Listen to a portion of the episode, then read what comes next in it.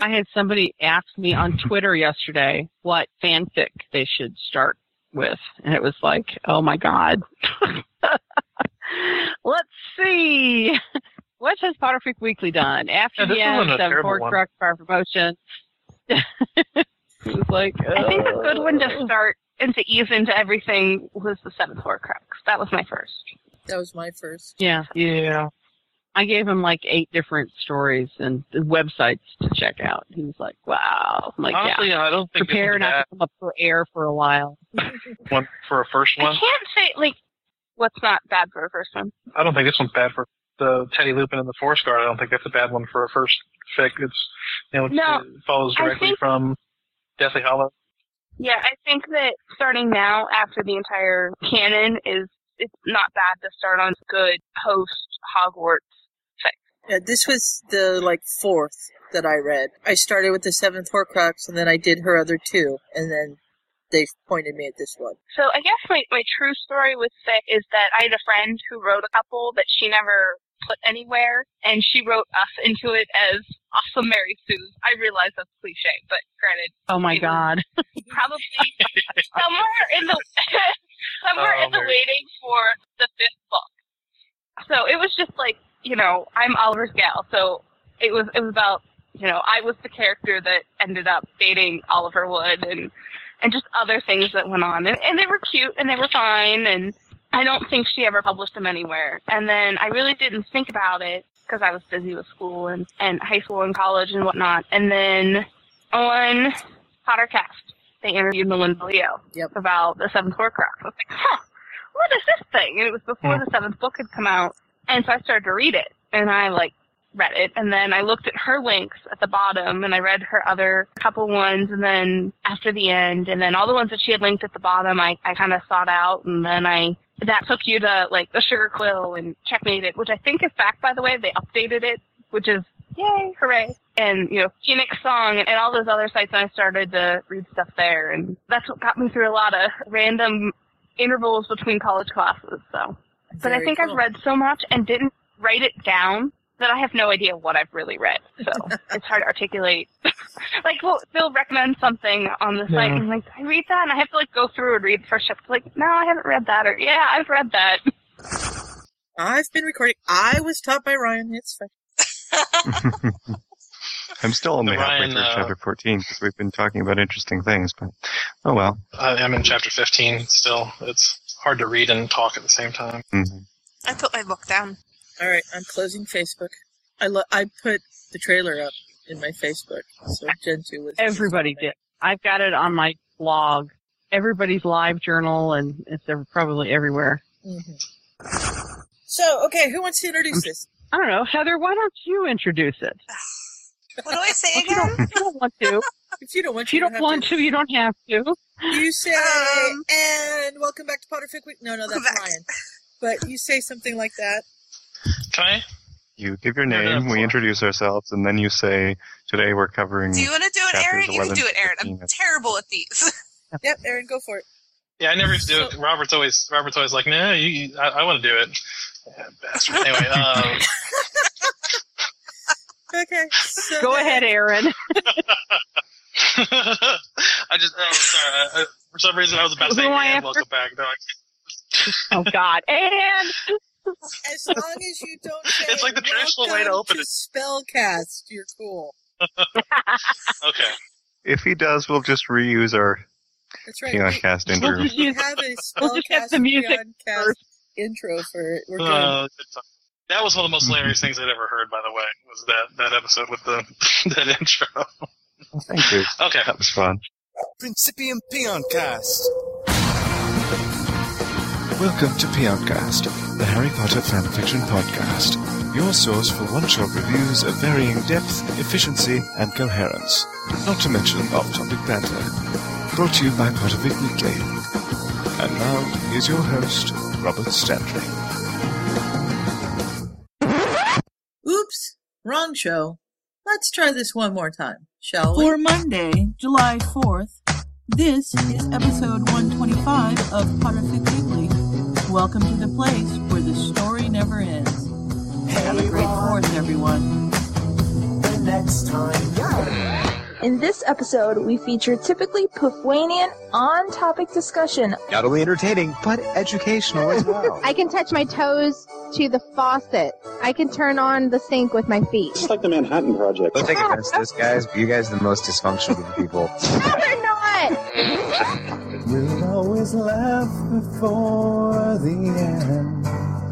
Perfectly clean, where the story never ends. Mm. Welcome back, everyone, to Potific Weekly. I'm Aaron. Kelly. I'm Kelly. you didn't tell me who I was I'm after, Scott. so I wasn't sure. I heard silence. Sue. Doing it again. This is all- We may Oh, want to yeah. do that again. I think we Okay. should do that again. There's a bit of And here overlap, I comes think. Tate. Okay, Aaron, take it from All the right. top. Here we go. Perfectly clean, where the story never ends. Mm. Welcome back, everyone, to Potterfic Weekly. I'm Aaron. I'm Kelly. I'm Scott. I'm Sue, And this is Oliver's gal. and today we are going to be doing the third part of Teddy Lupin and the Forest Guard, chapters 11 through, was it 15, 16? 15? 15. 15. I 15. Because I can't count five above 11. That's math. I leave that for the Ravenclaws in the group, all one of them. Hey, hey, hey. huh? Hufflepuff is good at math. Some of the Hufflepuffs know math, yeah. Ah, this Hufflepuff, Yeah. no, not so much. Tough Oh, no math, too. The I think author, Joe would be a Hufflepuff. don't know No. what Joe is. I don't know. I think Joe would be a Ravenclaw. I think Joe's a Ravenclaw. He's just not good at yeah. math. Yeah, I suppose not all Ravenclaws have to be good at math. The author is Fernwithy, and we are reading Mhm. this off the Sugar Quill. It is important to it's note. And we Sue, start like off this at story. the Whoa, whoa, whoa! Go Everybody's to talking her at live once. journal. Okay. Sue. Yes. It is important to Wait, note wait, that if wait, you wait, like wait, this wait, story, wait, wait, wait. Heather, what was your point? that if you like this story on her live journal, she has three other continuations and multiple other wonderful things that I've spent half a week and a half reading constantly. So Awesome. I, I'm Well, kind of isn't she well up- versed isn't- in On Live Journal? her Teddyverse. Isn't she up to year seven on Yes. Teddy now? She's working She is on up to year seven. However, Oh, wow. she's Those only are the odd shown years, every right? other year. Yeah, so there's one, three, five, and seven. And then she did a little national novel writing month bit where she did two years after the seventh. It was about James and Al's first year, James' second year. That was really awesome. And then like she's a whole bunch of other little one shots and travels and things that go within this verse. So I kind of know how the relationships end, but I don't know how the last story ends, and it's very good. Like they're all just really well thought out and really interesting and deep, and she's really grown Teddy through the whole series as Harry grew. So there's a lot of similarity. That's really Oh, Go exciting. and read 'cause, it. uh, I tell you what, I I read these when they were being updated originally, and I started Mm-hmm. with the, the second one, the what was it, Tay Lupin and the something Moon, I think. I forget. Anyway, um, Hunter's Moon. Hunter's Moon. There we go. Um, but I can never see if she'd ever continued it beyond that. For some reason, I, like my links were working wrong, or I wasn't looking for it correctly. Mhm. So I'm thrilled now. I get to go. wa- I get to go read. New one. That's awesome. Yeah. Like Second one's really good. If you go, if you go to her live journal, there's a link to her fight, and it's something about like big head boy or or big humongous head, something to do with Percy from the fifth book. What what humongous big head or something like that is like her site name. Um, I'll find it and put it in the link here, and you can put it in the show notes. Humongous big head. And there's a little- Says. Yes. And there's a little Yeah. box that talks about shifts and Teddyverse. Click on that, and that lists all the stories like in this in this Ah, verse, there it is. in like somewhat order. Cool. So Wow. but that's the good. one about James and Al, I kind of found by clicking through her live journal stuff and see, and saw what she was doing in between some of the dates. And I found that one, and it begins to see it's like the conclusions in the cauldron or, or some, something about cauldron. Hmm. It was it's a very good universe that I've been drawn into, and now have to pull my, myself out of there to you know live real life. Yeah, well, it's always good to have immersing series. But in this So- fic, We start off chapter 11 yeah, with so it the looks like Teddy is train station. yeah. Keep talking at the same time. You are talking at the same time. Go ahead, Heather. I got it. I'm trying. I'm trying to get back into it. So I guess this is in between Christmas. There for Christmas break, yes. And everyone's there to welcome him. The end of last week was James pouncing on Teddy because they let him loose to find him in the crowd. Yes. They had so many people they had to take two taxis back to Grimald Place, and now he's asking Creature where to put his things, his cat's things, and I love Creature. Cat? The shapeshifter has a cat? And then he says, You're in Master James's room, and James goes nuts. my Teddy, my Teddy! Teddy's home! so, Yeah, James is so cute in this. he really is. Yeah, I really. I, I was going to say that one of the things that I think Fernworthy does really well is uh, portrayal of the kids. The kids are all Mhm. very much kids, and it's it's good because some authors just can't they can't pull that off, and Fernworthy does a very good job of that. I don't think I would do as well because I don't have enough experience with actual kids. Mm-hmm. So, yeah. Yeah, me neither. And he has a nice moment with his grandmother. She's in a, one of her short-lived cuddling moods. Yeah. And talks to her about class and various things that he he tries to think of anything he might not have said in his letters and Yeah, I like Fleur, who has been decorating, and she's like, I think we need to go set the table so that Teddy and his grandmother can say hello. And so they all troop out and they get to spend some time yes, together. because James and Al have been pestering him and want to know if he's seen any good monsters yet. Hagrid hasn't But been really now- showing them monsters yet. Yeah, but now is the time that Teddy and Granny get to talk about the wand. Yeah. And he apologizes for taking them, and she says she was a little disappointed, but she supposed it was as much her fault for pushing it Ollivander's when he bought it. But they're going to go and talk to him and find out what exactly they should do. hmm And apparently she has been working on a history book about the blacks, Mm. and he asks her if she knows why they all spoke French because Sirius's spells from the Marauder's map are all in French. So he's interested. yeah, and I love her response because she's like, "That's an odd question." And he says, "Well, you know, the motto and everything." And I heard they speak French, and she's like, "Yeah, but I wouldn't have expected that to be the very first question." And then she says, "Is there something you're not telling me? Yes. Is it dangerous? no. Are you sure?" Yeah, I like that exchange. It's fun. Mhm. At least she believes him, One- so there you go. You can tell they've cultivated a, um, a relationship based on trust over their years of being just the two of them. hmm So they go into dinner, and Percy and Ron are teasing Teddy about being sure to be Gryffindor prefect because he's the only Gryffindor in his year. Yeah. there you go. Yeah. And then Charlie says, I can think of times that it'd be it'd come in handy to have my own room. And Granny glares at him. you know, when you're doing um homework. Yeah. uh-huh. yeah, right. Having to study in peace, you know. Yes, homework. That's it. Yeah, Teddy's a little young right now to get the meaning of all of this, but yeah. Or at least to, you know, be interested in what he's talking about.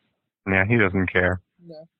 And he offers to help Ginny clean up afterwards, but uh, Ginny says, "Nope, that's why I have five brothers," and enlists all of them. Yeah, but she asks He goes off with James and Al. yeah, ask him to take care of James and Alan. So they go and make up stories because he likes to make up stories. You can tell he does it a lot. And so they're going hunting for kappas in the lake, Mhm. and then Harry comes in and conjures little fish to go around and hides leprechaun gold in the couch cushions and things like that so they can find it, which I think is really cool. hmm Teddy tries to morph into a kappa for them so they have something to fight, but James declares him a nice kappa and refuses to do so. so. They can eat treasure.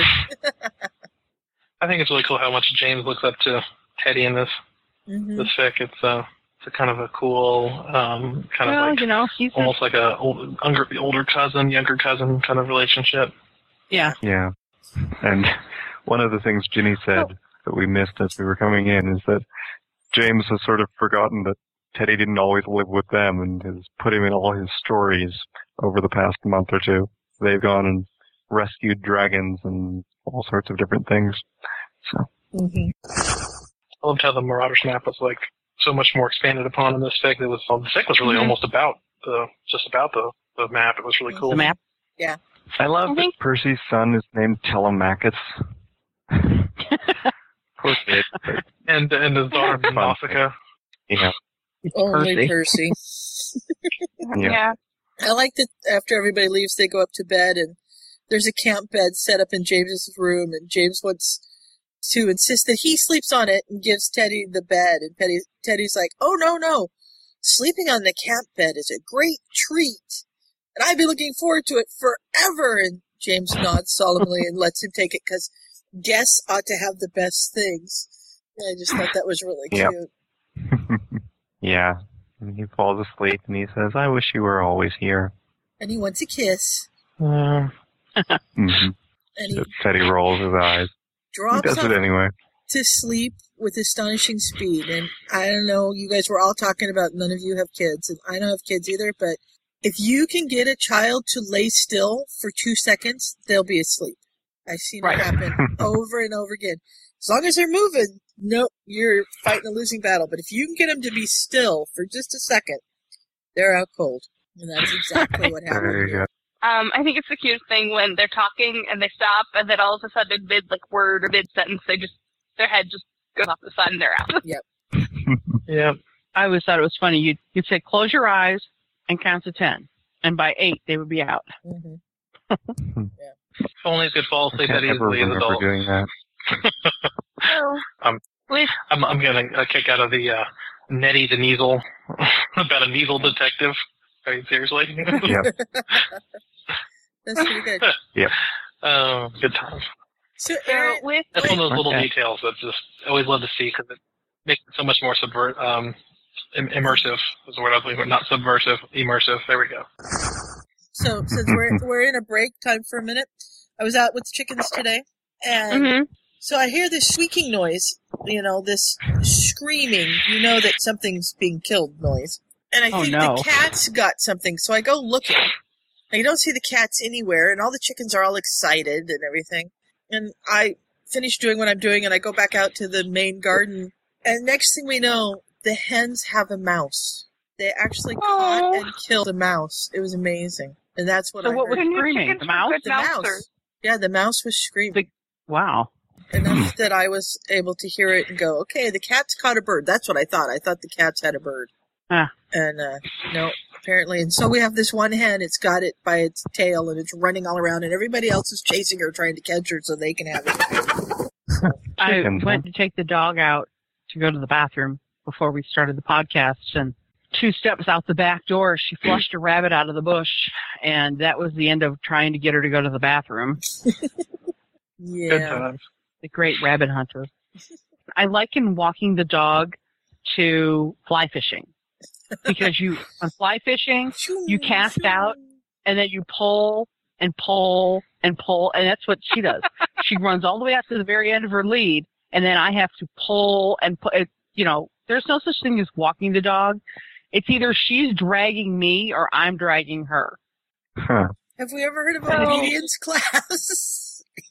God. this is a beagle i rest my case yeah, I know. Hmm. So, speaking of dogs, we find out where Padfoot spaces are in the map. Yes, We because Teddy isn't Mm. ready for Nice bed segue. himself yet, so he wanders back downstairs and goes off to Uncle Harry's study, and he tells him about things that he's been trying with the map and that it needs fixing and such. Right. And they try it with Remus's wand again, and he shows Harry all the various things that he's already found out. And they try Revello Potterus, but that doesn't do anything. But he's figured out that for Sirius, it's probably going to be Revello Nugellus, because that was his ancestor's name. hmm So they find all of Sirius's places that he's left things. Yeah, Junk.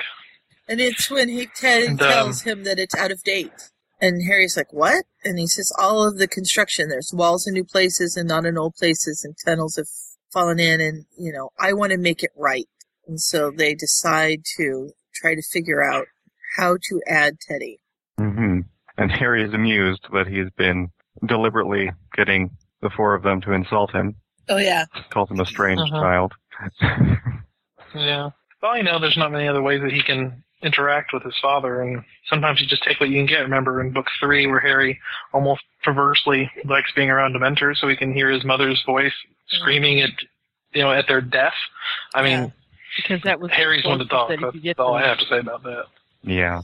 They're going to try and figure that out, and Harry's just going to give it back to him, and he's not worrying about the secret parchments and nudge nudge wink wink sort of thing because he's not being an authority figure at this point. He's being another marauder's son. So Mm-hmm. Yeah, he's. I think that was the greatest part about this scene was just that they weren't Uncle Harry and Teddy. They were, Hmm. James's son and Remus's son. Yep.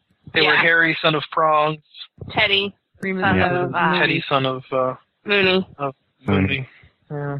And then he asks him to summon the pictures for him so that they can look through them, and he wants Harry's help in figuring out how to give them to Granny without telling her that he's been sneaking around the castle in other people's rooms, you know, poking around. So hmm and I love that he lets Harry have his choice of some of them.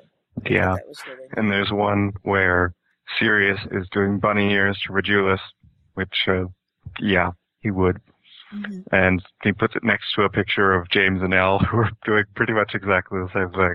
And they hunt for a Latin dictionary, which is nowhere to be found. So So, Teddy knows what to get Uncle Harry this year for Christmas. mhm. And he asks Gran if she'll take him in to Diagon Alley before Christmas rather than after so that he can do his Christmas shopping. which makes sense. It does. Yeah. And Al and James we'll get want to that come done. with them, but Teddy doesn't let them because, after all, how is he going to buy things for them if they're right there? Al is complaining because Teddy gets to have him in his room. I'm asleep when he's in my room. I don't get to talk to him. And Uh, he says, Mommy, tell Al that he gets Teddy as much as I do. And I love Ginny. Did you just order Mummy to do something? And he's like, uh, no, no, that's not what I meant. He's Yeah. looking like her mother. oh. Soft. And they have a chance to Seeming sneak more off. like Molly Weasley than she ever had before. hmm and we find out that he's a lot like Harry when it comes to the flu. Can't come out Yep. in one piece. Shoots out of the fireplace and knocks into the nativity scene and crashes and everything falls over and Yeah. the fawn leaves and is about to get run over by the toy train and Yeah, Mary gives him a bad look before going back to tend the baby. It's very sad. And they have So- yet more new shops and shops that are gone and all sorts of different things. Yeah, They're I having a things have moved theater during around. Christmas Carol. I felt bad for Kelly because the yarn shop's gone. Hmm. yeah. I'm sure there'll be another one. Yeah. I'm sure. And Bernice is there because Mundungus is apparently setting up a shop and she's his niece or some version second cousin, I guess. Yeah, that he's got into business with her mother Mm-hmm. or her family. Yeah.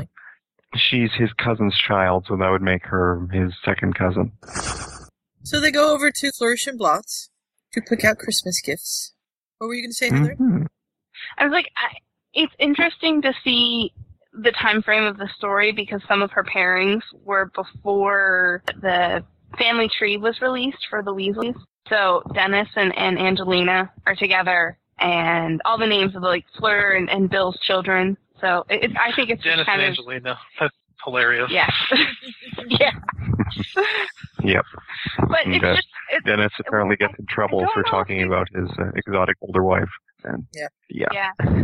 Oops. Did we um did we get to the part with where who Pansy is married to? Is that in this one? I don't think I don't remember Pansy. Okay. That one's just freaking hilarious. So we'll, we'll just wait on that one. Something to look forward to. Or just by name Yes. Sophie and various it's things very like that. surprising. So he gets uh, Frankie, Muggles, and Minions, and then on a whim Mhm. gets one for Arthur Yeah. Weasley, which I thought was hilarious. Mhm. Arthur would Because love Arthur that. would totally get a kick out of that. Oh yeah, Anyone? An intro to the Who game. else would get a kick out of that? Me. That sounds like an awesome game. yeah. The fact they called it a tube crawl was just made up awesome. Someone will have to design it. I don't know. Someone that plays D and D. We'll get Dan to do it. Yeah, maybe. Get into a game on the forum. There you go. Okay, you're in charge of that. You figure it out. Oh crap!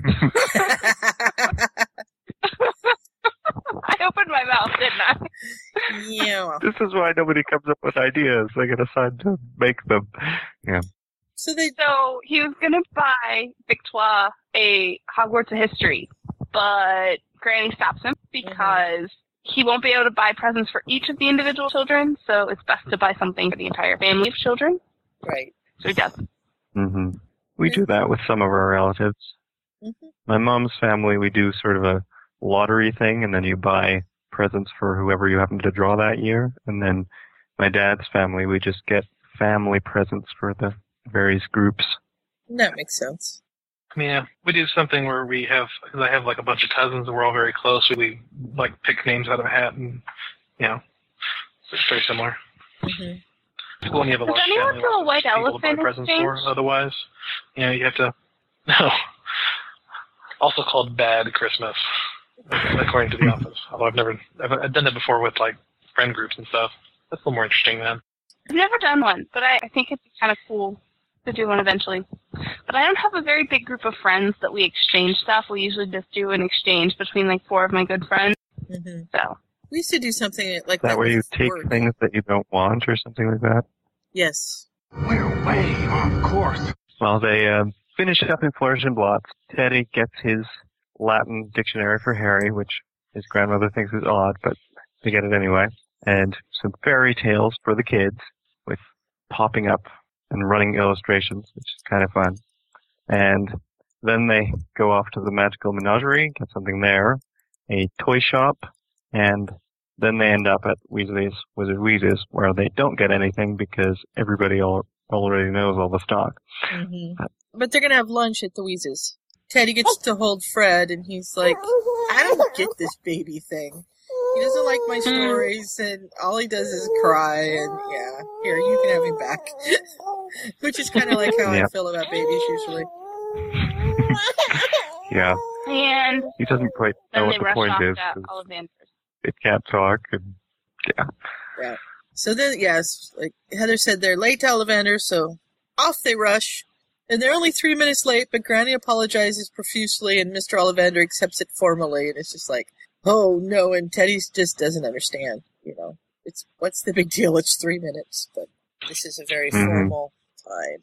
And they have a little bit of a discussion, and Ollivander wonders if he knew the wand hadn't chosen him, which he kind of did, but he felt he'd already been there enough time, and But he could be that Yeah. too because it only responded to him such so little. It just was able to generate sparks. It wasn't anything big. It was just like, okay, yeah, it kind of responded to me, and that was it. hmm yeah. And I'm not sure he knew because when it responded to him, he was like, "Oh, phew!" And then they went to to lunch or wherever they went afterwards, and everybody talked about, "Oh yeah, when I touched my wand, I felt this and I felt that." And then here, and then he was thinking to himself, "Well, I didn't feel any of those things." So I'm not sure that at the point that he accepted it, he really knew it wasn't really the wand for him until he heard everybody else talking about them. I could be wrong. hmm Excuse me for a moment. I don't know if you can hear that, but somebody outside just started mowing their lawn, so I should close the window. oh I dear. know it's a little late to be This mowing is your kind of lawn. late. To, yeah, I was just going to say, isn't it dark there? No, it's still light. It's ten to nine, but it's still light. It stays light quite This is up late north. at this point. Mhm. Yeah, I suppose. But just starting to mow your lawn, uh, they must have a little lawn. Yeah, I guess. I don't know. I opened it a little while ago because it was getting stuffy in here, but then, oh well. I like that Teddy feels bad and uh, says, you know, he hopes he didn't take somebody else's wand because he knows that the wand chooses the wizard, and if he took the wrong wand, then maybe somebody else missed out. hmm And Barrett says, you know, most wizards can be chosen by more than one wand. I'm sure no one left without. And Ollivander looks at her weirdly. And yeah, I, so I kind of wonder what that's about. yeah, I just kind of wonder. Maybe it'll come Hmm. up later. But Ollivander wonders if didn't she think that maybe his parents might have been attached to him? And Teddy speaks up for her and says, "Yeah, she asked me that, but I hadn't ever used them. I'd only touched them, so Hmm. I told her I hadn't used them." Yeah. Mm. So And- the wand goes to the discount shelf. Yep. And and Teddy finds out. Well, Mr. Ollivander sends Barrett out to find certain wands because they're apparently numbered and dated, and then starts talking to Teddy about the wands, and he wants Teddy to do a spell with each of his parents' wands so he can see how they work. And I like that he says. Don't worry, I have to sell wands to Hogwarts students, so there's a lifting of the ban for underage wizardry in here. He has them make the uh, little blue flames, which I think is neat. Hermione's flames. Mm-hmm. They're in the uh, first year book now, or I guess I guess they were before, but she's made a whole bunch of improvements to it that are in the book now. Yeah. It's kind of fun. And he does it with Remus's wand 1st Mhm. and then tries Tonks's wand, and it makes more patterns and things. So Ollivander says he thinks that's the one that's chosen him for now, anyway. Yeah, and I mean, last time we found out that Barrett had been experimenting with different cores, and here we find out that Ollivander wasn't always so stayed in his ways either, and he experimented with the Whopping Willow, along with a bunch of other woods, but and Tonks's Yeah. wand came from the Whopping Willow, which is really Wow. That's interesting considering that the tree was planted because of Remus. Right, and that's why Mhm. Uh-huh. he really likes using his mom's wand because not only is it his mom's, but it also has a bit of his dad in it too because of the Wampum Willow, which is really Yeah. hmm His dad's wand does work, but it's only Remus's wand. It doesn't have any connection to Tongs. So right. I'm sorry. you didn't hear that, did you? Oh yeah, we did. It was light, but we I'm heard it. sorry. Yeah, what was that? I'm sorry. That was somebody I thought it was scoring you. something. Yes. I'm sorry. It's the bottom of the ninth inning, and we're down five to three, and there were two on, and the the pitcher bunted the ball, and the pitcher on the opposing team picked the ball up and threw it to third base and threw it away. So the guy who was running to third ran home, and everybody moved up a base. So I'm really sorry. I thought I hit mute. Uh, I think you have both mics going or something because Oh no! you got quieter. Oh, We- God. we heard you very softly, but we did hear you. Oh, 'cause I went, and then I put it on mute and yelled. Uh-huh. It wouldn't be beyond. Yeah, uh, There excuse you me. It go. wouldn't be Potterfic Weekly without some sports going on somewhere. We need a dog soon. I hear that. What game are you watching, Kelly? Now she's really Kelly. on mute. Kelly, unmute. Yeah. Uh, Okay. I, Yeah. I'm here. I'm watching the St. Louis Arizona game. I kept going. Can you hear me? Can you hear me? Can you hear me? Oh. It must be just a really loud now. Fair enough. really loud sound. I'm sorry. We're way off course. Teddy's going to keep So his they mum's wand, and while people aren't looking, he asks Barrett if she'd like to try Metamorphmage's hair for her wands, and she clips some of his off, and he grows it back. Yeah. And he also finds out that his natural hair would be light brown and a little bit curly, which he'd never thought of before. hmm That's kind of neat. I thought that Anyway. was a really neat part. Ollivander recommends that he does keep both of them, unless he doesn't want to. Mhm. But if he should try and use just one for regular everyday things and sort of be bound to it more tightly, and he can always work on getting a second one later on if he still wants to. What were you going to say, Heather? Basically the same thing. Okay. they dither about the second wand, and he's. I think Teddy's just relieved to found the right wand, and it happens to be his Yeah, he- mother's. It'll be much better for him in school and everything. hmm Yeah. Mm-hmm. And then there's a little heartfelt, touching moment. I love you, Granny. And they have ice cream, and they head back to Harry's. Yeah, hot chocolate. Yeah. I Always like how good he to have has ice cream. to look around and see Makes me happy. nobody's watching before he says, I love you. Oh, careful. I took what Well, you said as quite a word. That's important. Just won the game.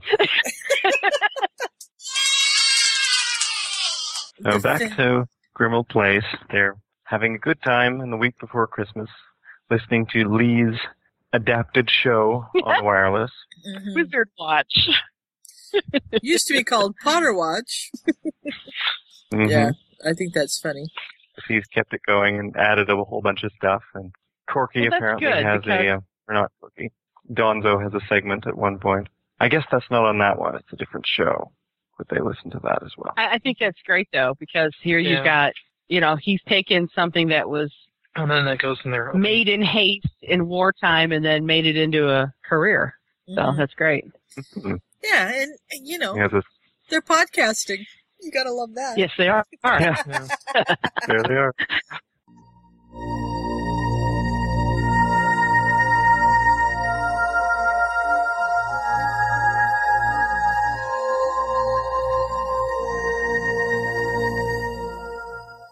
Fanfic. The Final Frontier. These are the ramblings of the PFW peons. Their continuing mission to explore strange new stories, to seek out new authors and unending tangents, to boldly review where no one has done before.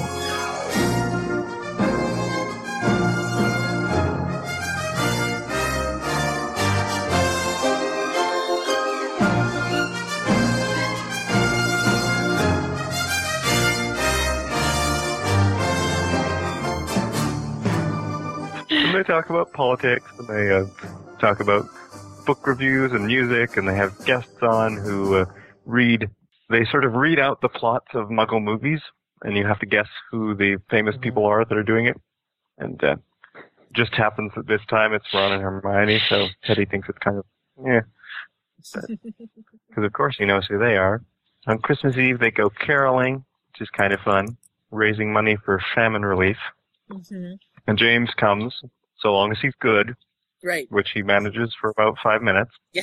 Well, you ten know. minutes, sorry. And uh, then we have Christmas morning with a loud and boisterous family and lots of presents. And I like that the adults, to keep Creature from having to clean up, just vanish Yes, the wrapping and- paper. Yeah. Mm-hmm. hmm That'd be good. I I really like the fact And- that you get this large group of people. And I just think of, you know, here's Teddy surrounded by all these people. And one of the most important people in his life is Harry. And he did not have this when he was growing up. You know, it's such a difference. I mean, yeah, they're both orphans, but the difference between night and day. Oh, yeah. And And Teddy gets a bunch of different presents. He has um, Ron and Hermione got him a book about fun charms to do, Mhm. and he's got a scarf for Molly because he's already wearing his jumper that he got earlier. An exercise box for checkmate, and a shield hat that's been modified just in case he comes across any more falling rocks because you know, was destroying the construction zone at Bill's in the last Yeah, couple correct. weeks ago, I guess. hmm And Granny gave him enough new clothes to cover one of the villages they'd raised money for. Yeah. And I liked Harry gave him a pocket knife, which wasn't that what Sirius or Remus? Who gave Harry the knife? Was it Remus Ah, or was it that- Sirius? So Oh, serious. But still, I think it's it the was same. serious. It's the He same says, sentiment. Try not you know? to forget that you've had it, which is what Harry did with the mirror. And of course, Arthur is thrilled about muggles and minions. Mm-hmm. Did, was there any doubt? That was predictable. No, there was no doubt. And they all get together. And play. Sophie has apparently played D&D, which is fun, or some other offshoot thereof. And Dudley shows up and Dudley. awkwardly talks to Teddy for a few minutes, which is Mhm. really funny. what he always did without explanation, which made Teddy think it had something to do with his parents, though he could never imagine what. hmm I can't remember what that would be from either, exactly. Yeah, I don't know. It probably Maybe had to just do because with Remus probably helped hide them. Mm, maybe. No, well, in the ship's first, during Harry's fourth year, Remus is a teacher at Smeltings. Mm, That's, right. I remember that Oh, now. yeah, the, Yeah, the or other, Const- um, universe Somebody was. of Fix, that's Which right. is why we have the car that has the Smeltings tag on it. Right. Yeah. Yeah. And he's also the one who taught Harry how to do the patroness, so I don't know if Dudley would know that, but, you know, saved his life that way. Mm, And that's true. And Luna and Rolf Scamander show up, along Yeah. with a, a Bringing jackalope. baby jackalope for them to play with. A jackalope. God. Oh, probably got little nubs Do you with think the, the Luna might have antlers. found? I think Luna would be the No, Oh, one those person wet to find a, a pandas, true right? liger. To find a what? A liger. A liger. Half lion, half, Half tiger. tiger. Yeah, or a tigon. They do exist. They're just not in the wild. I know. No, I know. Yeah. Luna would be the one to find Sasquatch. Ephelump. Yeah. Ephelumps and weasels. There you go. Mm-hmm. Yep. So. Or snozzberry. Wizzles. Yeah. And he talks to Rolf for a while about the Kappa and what Mhm. he knows about them. And he Oh, yeah. invites him to come with him someday on, on a holiday. You can join Luna and, and go look for animals, which I thought was cool. Yeah, that'd be fun. And he and Professor McGonagall have kind of an interesting conversation about whether if he became an animagus, would he still be able to shift forms as a cat or uh, whatever he becomes? That's right. That's a really interesting question. Yeah, I think that is a really interesting question. But she, you know, wink, wink, nudge, nudge is like, you're not going to try that. You're not allowed to try that until you get at least an outstanding OWL and, and study and register it properly. and I assure you that you will have lost Oh, interest in like the some question people by we know. tomorrow, let alone five years from now. hmm but uh, Andromeda sort of watching him suspiciously, just in case. Mm-hmm. I also like we skipped this a little bit earlier that Professor McGonagall's character who wins the Muggles and Minions by beating a mugger over the head with a cricket bat. I can see that. But, uh, Yeah. hmm So, and then the adults disappear downstairs, and, and Teddy can hear the house groaning as they magically expand the kitchen, which I thought was really cool. And they have a table for Mm-hmm. all the adults, and a table for the kids, and then a table for the house elves. two house elves. Which was really nice. That's her Yeah. Hermione thing. You just know it. hmm And then a little later on, Andromeda goes over and talks to them because, of course, she's m- doing a book about the blacks, and Creature will know all sorts of things. And talks to Winky about Barty. Mm-hmm. I'm assuming this is I don't know. I guess it could be Barty the Younger, who would be Regulus's friend, because he was younger than Sirius. But I don't know, because it could be Barty the Elder as well. It depends on how old he was. Mm-hmm. That's true. I think you want to talk about um, Barty the Younger. Yeah, I got Hmm. the impression it was Junior. 'Cause do you really eh, see Barty Senior being a Barty? He's more of a Crouch. Mm-hmm. That is true. Although I think Ludo called him that, but then that's Ludo. True. And Hermione and Ron and Bill and Fleur all decide to stay. Everybody else leaves, and Harry's kind of sneaking off, and and uh, he says, "Well, you can join me if you want, Teddy, because he's going to sneak off and work on the Marauders map." Mhm. 'Cause he, he comes over to borrow Remus's wand. And It's Like if you happen so to they not be go over the same and then way as me, or as, I- if I happen to be looking away and you happen to do something with that wall, it's okay. Mhm. Yeah, I won't happen to notice. Yep. Apparently, Professor Flitwick's speech about the man with the water buffalo on his chest is a standard. Mm-hmm. They have no idea. That, was that guy real, or did Professor Flitwick make him up just to talk about water buffaloes?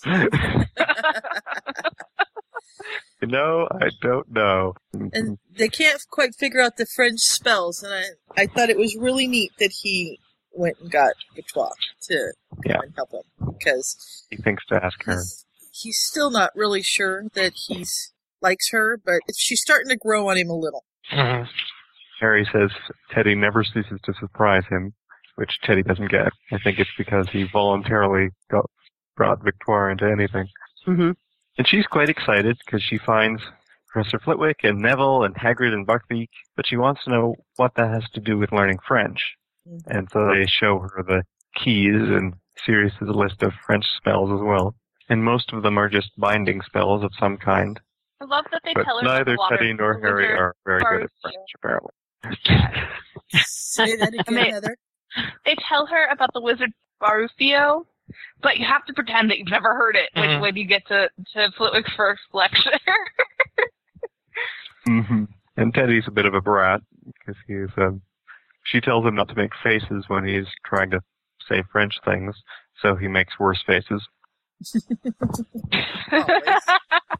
Always, always. they try it, they get it, sort of. Victoire would dare tell an adult that he was speaking French, not parcel tongue. and she coached it Yeah. through. The coach Jim through it twice more. Very- is not very good. No, neither one of them are great. And she asks where it comes from, and they say our dads, and Sirius Black and Peter Pettigrew, and they want to find more people to it. But she's very upfront and says, "Hey, it was a special thing with your father. Um, I'm glad to help my mom, and I have kids too. Well, my sisters know yeah. him, so Teddy's a little she's worried not interested. that she might want to get in on that, but She's, she's, not just going interested to in help. being found. Yep, right. Yeah. Not yet, at least. So they think maybe they've got it, and Harry's going to cast the binding spell, and then Teddy's going to try some other spell to fix the map. And he's like, "Could I just get a pass on underage magic from the head of the Order?" And he's like, "I don't know what you mean." Yep. and he tries it, and it says the result was sudden and catastrophic. And the lines melt away, and the wolf's head wearing an eye patch. Gotta love that. You need a little pirate "Arr" there. and it's scratched, and it says, Thief, who goes there? And Teddy's like, and it goes blank again. Yeah. And at first he's worried he has broken it and it'll it won't work, but it still does. I just can't get over the fact how much personality the map has. Mm-hmm. Yeah. There's so much of them in there. Oh my gosh. Yeah. It's definitely more than a map on an insult parchment in this thing. Right. Certainly true. But I can see this, you know, I could see the map having all of their essence in it and acting just the way it acts. I don't have any trouble seeing the map like that at all. I really love how. It's a good Um, extrapolation of the way the map is in the books. yeah. Oh yeah. Third time's try, Heather. Try again. Thank you. I really love how um the little bit of, of Sirius's bell has to work with a little bit of James's bell, which has to work with you know, like they all have to work together to make Right. all of the background stuff, all the, the about to be a nerd. Woohoo, geek! But all the coding behind the scenes of the map work, and it, it's just amazing. You know, that's why they, they're talking about the identity. It's like they they can do the binding, but they have to figure out the identity. And they can't do the identity because they have to figure out something from Mooney. And they can't do that because they have to figure out something from Wormtail. So it's all little bits of things that make the big whole, which is great synergy. Right. Mm-hmm. So Teddy thinks he broke it, and then he didn't break it. Mm-hmm. And then I was going Big to say Claw, this Big reminds Claw me knows of one what it of- is. Yeah, I wonder how she found out. this reminds me of one of Sam's storytellers stories that I've read. It's uh, it's a little bit different because this one it's bound to them using their wands, whereas in his, if you use a slightly different password, it opens their um, personal section for it. But they have basically journals that they've spelled into the map as well. It's kind of neat. Hmm. the whole uh, conceit for the story is that something or other happens when Harry discovers this and shows it to Remus, and I forget what they're doing that goes wrong, but they're reading Sirius's journal, and something happens, and 15-year-old Sirius pops out on the floor because he put too much of himself into his journal where the rest of them didn't. Wow. That would All sorts of things ensue. Sounds creative. But yeah, that's cool though. That's what makes fanfic creativity. We're way off course. So Sangeev is uh, from another one of her stories. Yes. She must They- be Hmm. Went to school with one of her Tonks. original. Yeah. And I read this story, but it's been a really long time, so I can't remember exactly what happened. But yeah, he's kissed, and and I remembered that happening and being really upset. But Well, it, it was uh, Umbridge that sent the Dementor.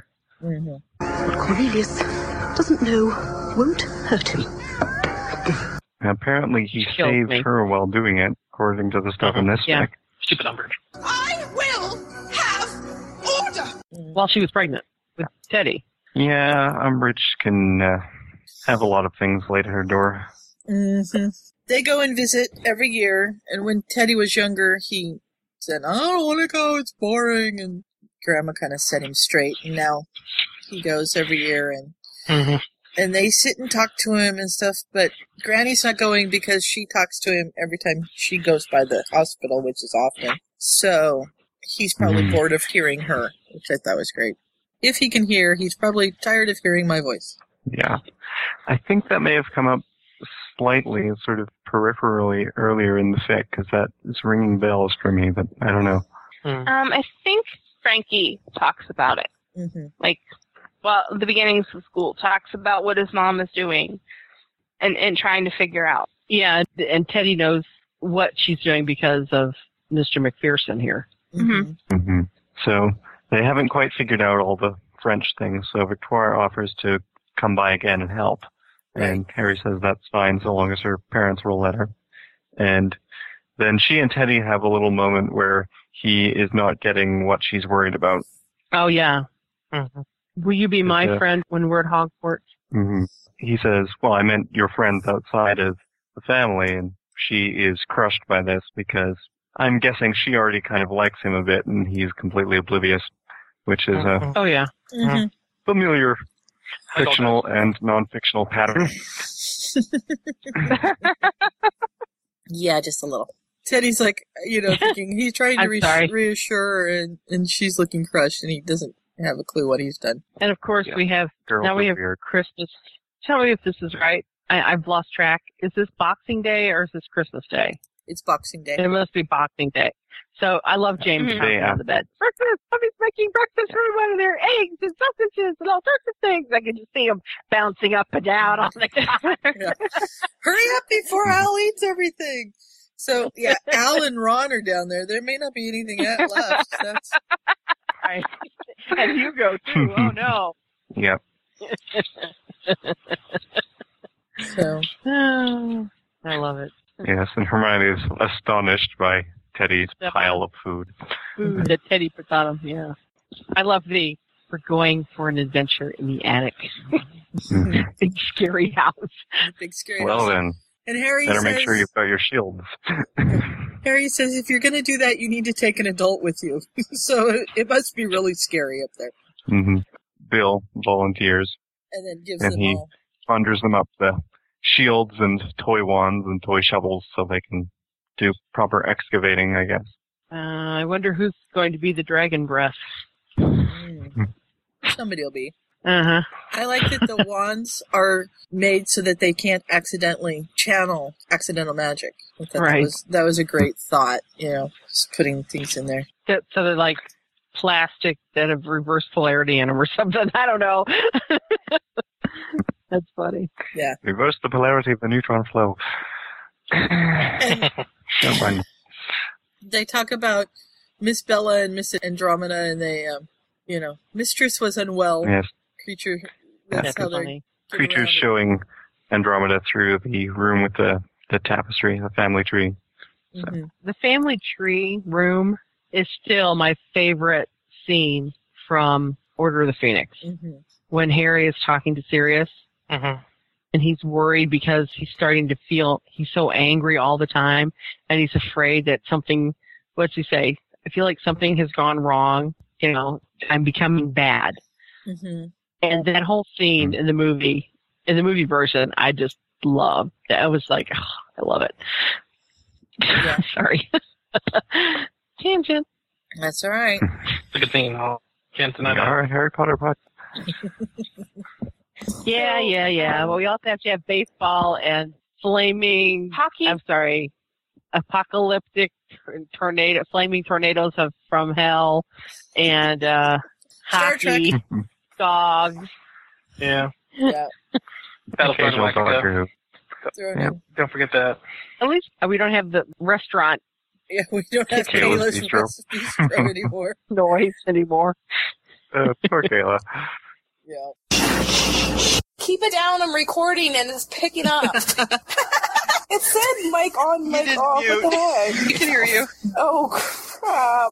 So, I, Creature's idea is to get the portraits to come and talk to Granny about the questions that she has, which is a grand idea. And off they go to round up all the portraits. And then uh, basically the doorbell rings, and Teddy says goodbye and runs down and joins Frankie and Carney, and they all and head they're off. heading to St. Marcos. And Gilderoy's there. His his hair is white now, but still uh, got his perm going. Mhm. And uh, His pompadour. Hello and happy Mm. Christmas. And he's and he's very pleasant to everybody, but forgets them as soon as they leave. yeah. And uh, He's gotten past the joined up writing stage, but that's about as far as he got, apparently. That's as, yeah, as far as he'll ever get. They go down, and behind one curtain, Teddy can hear Professor Longbottom's voice, but can't make out what he's saying. And uh, they go down to Augusta is still going strong, apparently. yeah. I told him that girl would never be good enough for him, but I'm Mhm. guessing we're talking about Hannah. Mm-mm. I don't. Could be. Oh yeah, different sick. It wasn't known that Neville was with Hannah at this time. Okay. We'll just leave that at that. That was interesting that they had the the part that was at the Christmas party where, where like, uh, Parvati and him are like, I don't know, had some sort of weird thing going on. Yeah, I think she's referencing Bravati. Okay. But yes, they. Read the further installments, Go into you'll Sanjeev. understand where that whole thing goes. Yeah. I don't want to tell you because that's spoiling if that's rude. Not to spoil, but No Alrighty. spoilers. No spoilers. So we find out here that Maddie is working hard to figure out where the souls go once they leave the bodies after a Dementor's kiss, and she's apparently Yeah. working overtime. There's been a lot of tension in their house because of it, and Yeah, she didn't take Christmas off. no, been uh, a tough go around these holidays for this family. Mm-hmm. So but they, the- they managed to cheer up again. Oh yeah. And Frankie and tell it, Mhm. Teddy tell him all about what's been going on with the Forest Guard and the Kappa and detention and just everything that they can think of. I like their introductions because they say, yeah, here we are, this is Staffy, and I've brought the children. Frankie's 13, and uh, Teddy's eleven. the little girl jumps on the bed and says, and I'm eight, and starts babbling on happily. And so she's having a great time. Oh yeah. uh, And they talk about school and and honoria or honora. Or however Honora? Um, you say it. Miss Higgs. Miss Higgs. That's the best way to go. Question for the interview if we have one.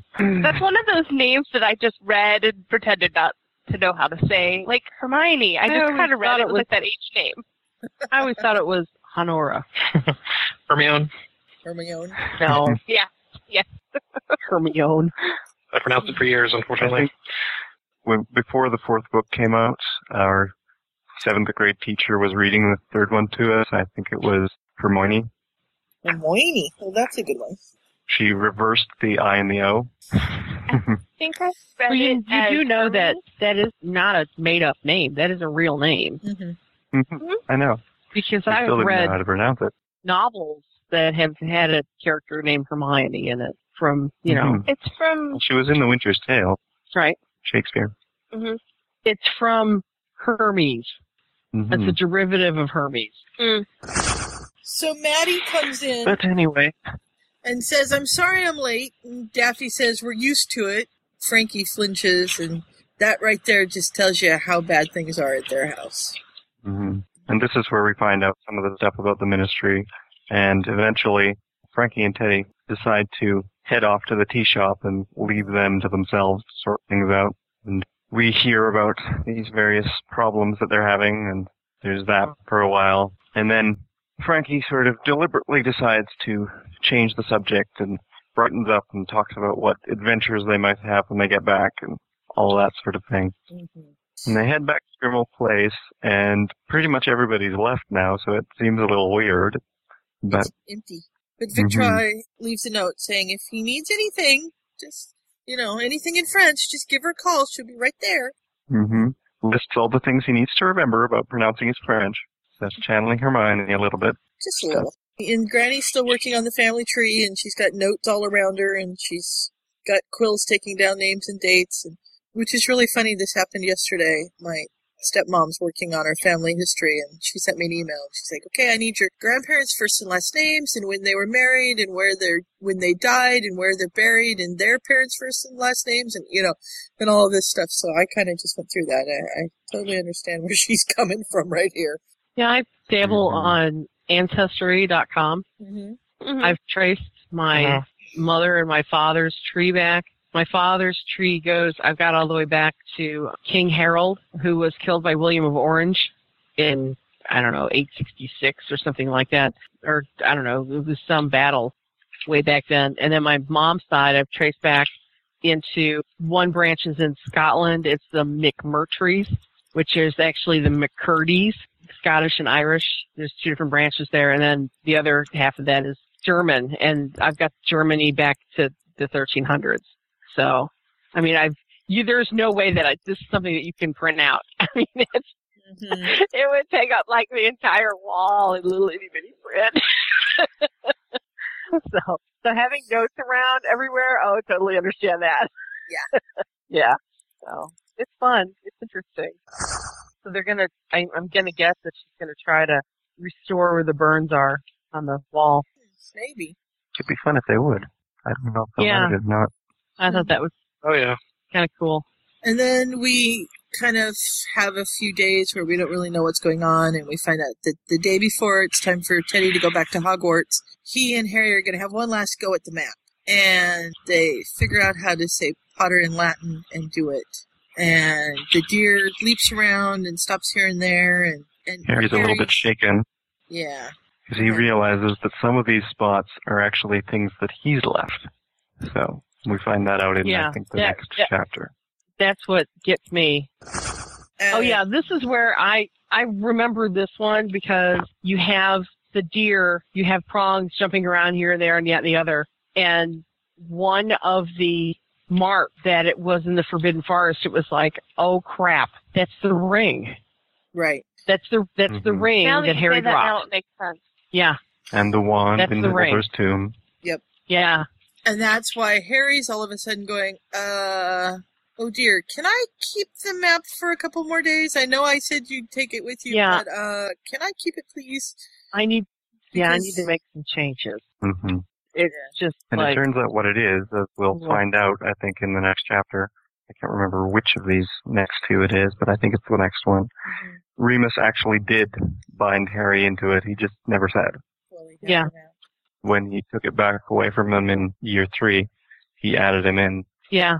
So you added them in. kind of neat. But yeah, I just I just Speaking remember of Remus, of the, Yeah. the two the two things that I remember the most out of this fic were the littlest year and the resurrection stone in the forest. Those are the two things that really stuck out when I was reading this. Oh, you Mm-hmm. have to read the rest of them, Kelly. You really do. Oh, I know. I know. I know. I ha- I want to read the rest of them, but I didn't want to get mixed up because although I, I've Yeah, read it's this really one, hard. and I think I've read the second year one or whatever the next one is after this. It was in progress when I was reading it, and so I haven't finished that one. But as soon as we get done with the podcast, I'll start it. For everything that I know now, this one is like rereading the entire series again. She does a really good job of putting in little things that you don't think you need, but it's Yeah. mentioned or it's, it's alluded to, and then suddenly, light bulb. Like, Mm-hmm. two stories down from now. So, it's a really. It's, But you get the she's- same she's- you get that same feeling when you're reading the book. Oh yeah. You read all the way through all the way through Rowling's book, and you get to the end of Deathly Hallows, and then you go back and you reread. Or in my case, I went back and I re-listened to all of the books, and there are so many bits and pieces that were just throwaway lines in the earlier books that come back and you realize, oh my God, that's why this happened five books later. I mean, Oh, it's, it was Oh, yeah. fun. the obvious one is Sirius's Yeah. motorcycle in book one, Mm-hmm. but uh, Yes. there's more of them certainly. Oh, they're, they're scattered Yeah. all over the place, you know? I mean, just wow. One of my favorites is the, is the line that Dumbledore has in book two about how that brings, um, or book, sorry, book three, where the line about Trelawney bringing her total number of prophecies up to 2 Mm-hmm. And Yeah. how much, how, mu- how much Yeah. foreshadowed what happened in book five. You know, Right. like, like 1,200 pages later. Something like that. I mean, just, but the little things. I mean, just little things. Tweaks. Well, it's amazing. You know? I, I mean, I read the books in actually physically read the books three times. The first book, say three times, and then I Mm-hmm. listened to it. I can't even tell you how many times because it was before I knew about podcasts, and it was before I had the I Speak It, and I could listen to books. So I listened to books on tape, and I listened to them over and over again because that's what I had to do when I was out gardening and stuff. And I just recently listened to book one again and I caught stuff that I still hadn't caught before. Mhm. Mm-hmm. And you're still catching Yeah. things. even in your tenth read. Yeah. Yeah, I it just I, and it just amazes me because you know you think well now I don't know the the rest of you are all readers too. You know how it is where you can sit down and read a 200 page book in three hours, you know, Mhm. at a time. And then if you go back in and you reread that book, but you read every single word of the book, it may take you a couple of days to read it, but you get so many things that are just like popped out of there. Mm-hmm. While I was telling you that, the dog came over and wagged her tail and managed to wrap the cord of the headphones around her tail as she was wagging it. I was like, Oh goodness. Oh, we're lucky we're still talking to you. Little dog. I know. I was like, oh no. There's our dog moment for podcast. Yep. We're way off course. Well, and We we have go a dream. back to the dream. Yes, talk about the dream, Heather. Basically, he has a dream of a castle, and he has those glowing prints, paw prints near the wall, and he sees his dad, but it's during a full moon, and he tries to catch his dad, but he disappears. And so some Mm-hmm. It's something interesting that weird it is about a the full map. moon and yet Remus human. Right. Yeah. And then Remus has, or not Remus, Teddy has questions. Is mom with you? Are you still together? You're not fighting, are you? And we're together always. There's no fighting. Your mom is watching over you. So it's a very peaceful dream of reassurance that a little child uh, of 11 may need after, you know, a holiday of thinking about his parents and his lost parents. I think one big thing here is that yes, Teddy's surrounded by people who do love him, but there's still this underlying current of loneliness. Mm-hmm. You know, how Harry treats him versus how Andromeda treats him. There is love there, and he knows he's loved, but there's this loneliness of, of not having his parents that's never going to go away. Right. Yeah. It's interesting that they wrote Teddy very much like Harry in that regard, and that, you know, I've, I've seen a lot of Teddy's where, or, you know, he's very close with Harry, but there's no mention of him, you know, having this connection with, uh, Tonks and, and Remus, whereas, you know, it, this fic, they, they write him very much like Harry, who always feels connected to his father, always feels connected to his mother, and, you know, se- seeks that out very much. Mm-hmm. Which I thought was, I thought was very good characterization. It's uh, got typically mysterious dream things in it, which is kind of neat. And that moves us on to the next chapter. Well, before we move on, I just I don't know if we said it, but he winks and hands him a key that disappears, and he tells him, you know, go find what's always been yours. Go find what's Mhm. always been meant f- for you. Yeah. That's just yeah. And then we get to go to the next chapter. Yep. So we come to the next chapter, and Teddy or James is awake, and I guess they're getting ready to go back to school, and James is just really upset. I'll write you a whole a whole letter to you, Right. and and Teddy says I'll be waiting, and he asks James if he wants to meet his friends. They go and meet everyone: Maurice, Donzo, Bernice, Zach, Roger, Tinny, Ruthless, and Corky, who apparently have been waiting on the Mhm. platform together. Mhm. And they have a, a, a compartment, of course, and Frankie's and saving so- the compartment. yeah. And um, Corky, I guess, doesn't usually take the train because I guess he's in Hogsmeade, but he, his dad had business in London, so he gets to take the train. Mm-hmm. hmm James is fascinated by his accent. Yeah, it's cool. I like that they introduce him to James, and they all are just really nice to him. And and Harry comes over, and there's a couple that are kind of like odd about Harry, but most of them just kind of take him in stride, which is really cool. Mm-hmm. And he says to be careful and watch out for kappas and not to tickle any dragons. And Ruthless says, well, make sure to follow your example, which uh, is not necessarily that great, but there you go. Yeah, they get back on the train, and they talk about when they're going to go into the forest again. And Roger says he's read all about dark creatures, and ooh, there's might even be werewolves in there. And oh, whoops, sorry, Teddy. Yeah. Not until the end of the month. Although it's randomly uh, like a, a harvest moon or a blue moon, sorry, with the two. Uh, Two full moments in a month. Yeah, yeah. Mm-hmm. Mm-hmm. that's cool. They just had one. Probably at the same time he was having his dream with the full moon in it. Mm-hmm. Blue moon. I saw it. You- is it we or standing. you? I don't even know. I think it's. I think it's you saw me you saw standing. me standing. It is you. sta- You saw me standing. Wait, do it again. Do it again. Okay. Blue moon. Blue moon. Take three. Ready? Yep. Blue moon. oh, for crying out loud! I'm unhappy. I'm unhappy. Blue moon. Forget it.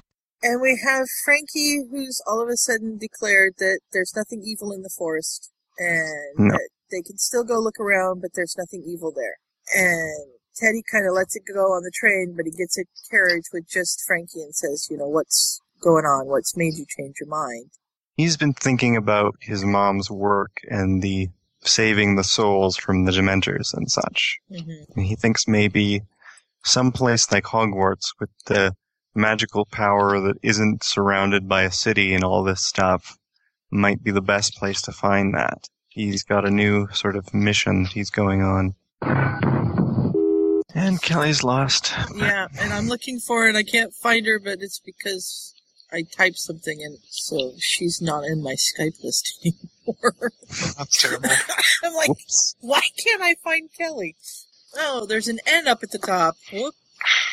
hmm Yes, and Frankie keeps going to the library and is researching all he can find about the forest and souls and all that sort of stuff. Mm-hmm. And Teddy just sort of leaves him to it.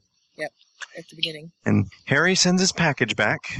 He's got the Mirage's map and Remus's wand and the keys parchment and a letter. And this is where Harry tells him that he had already been bound in and some of the things on there was stuff he'd hid deliberately. So he's designed a spell that can take things off of that list and done that with those certain two things we know about. Right.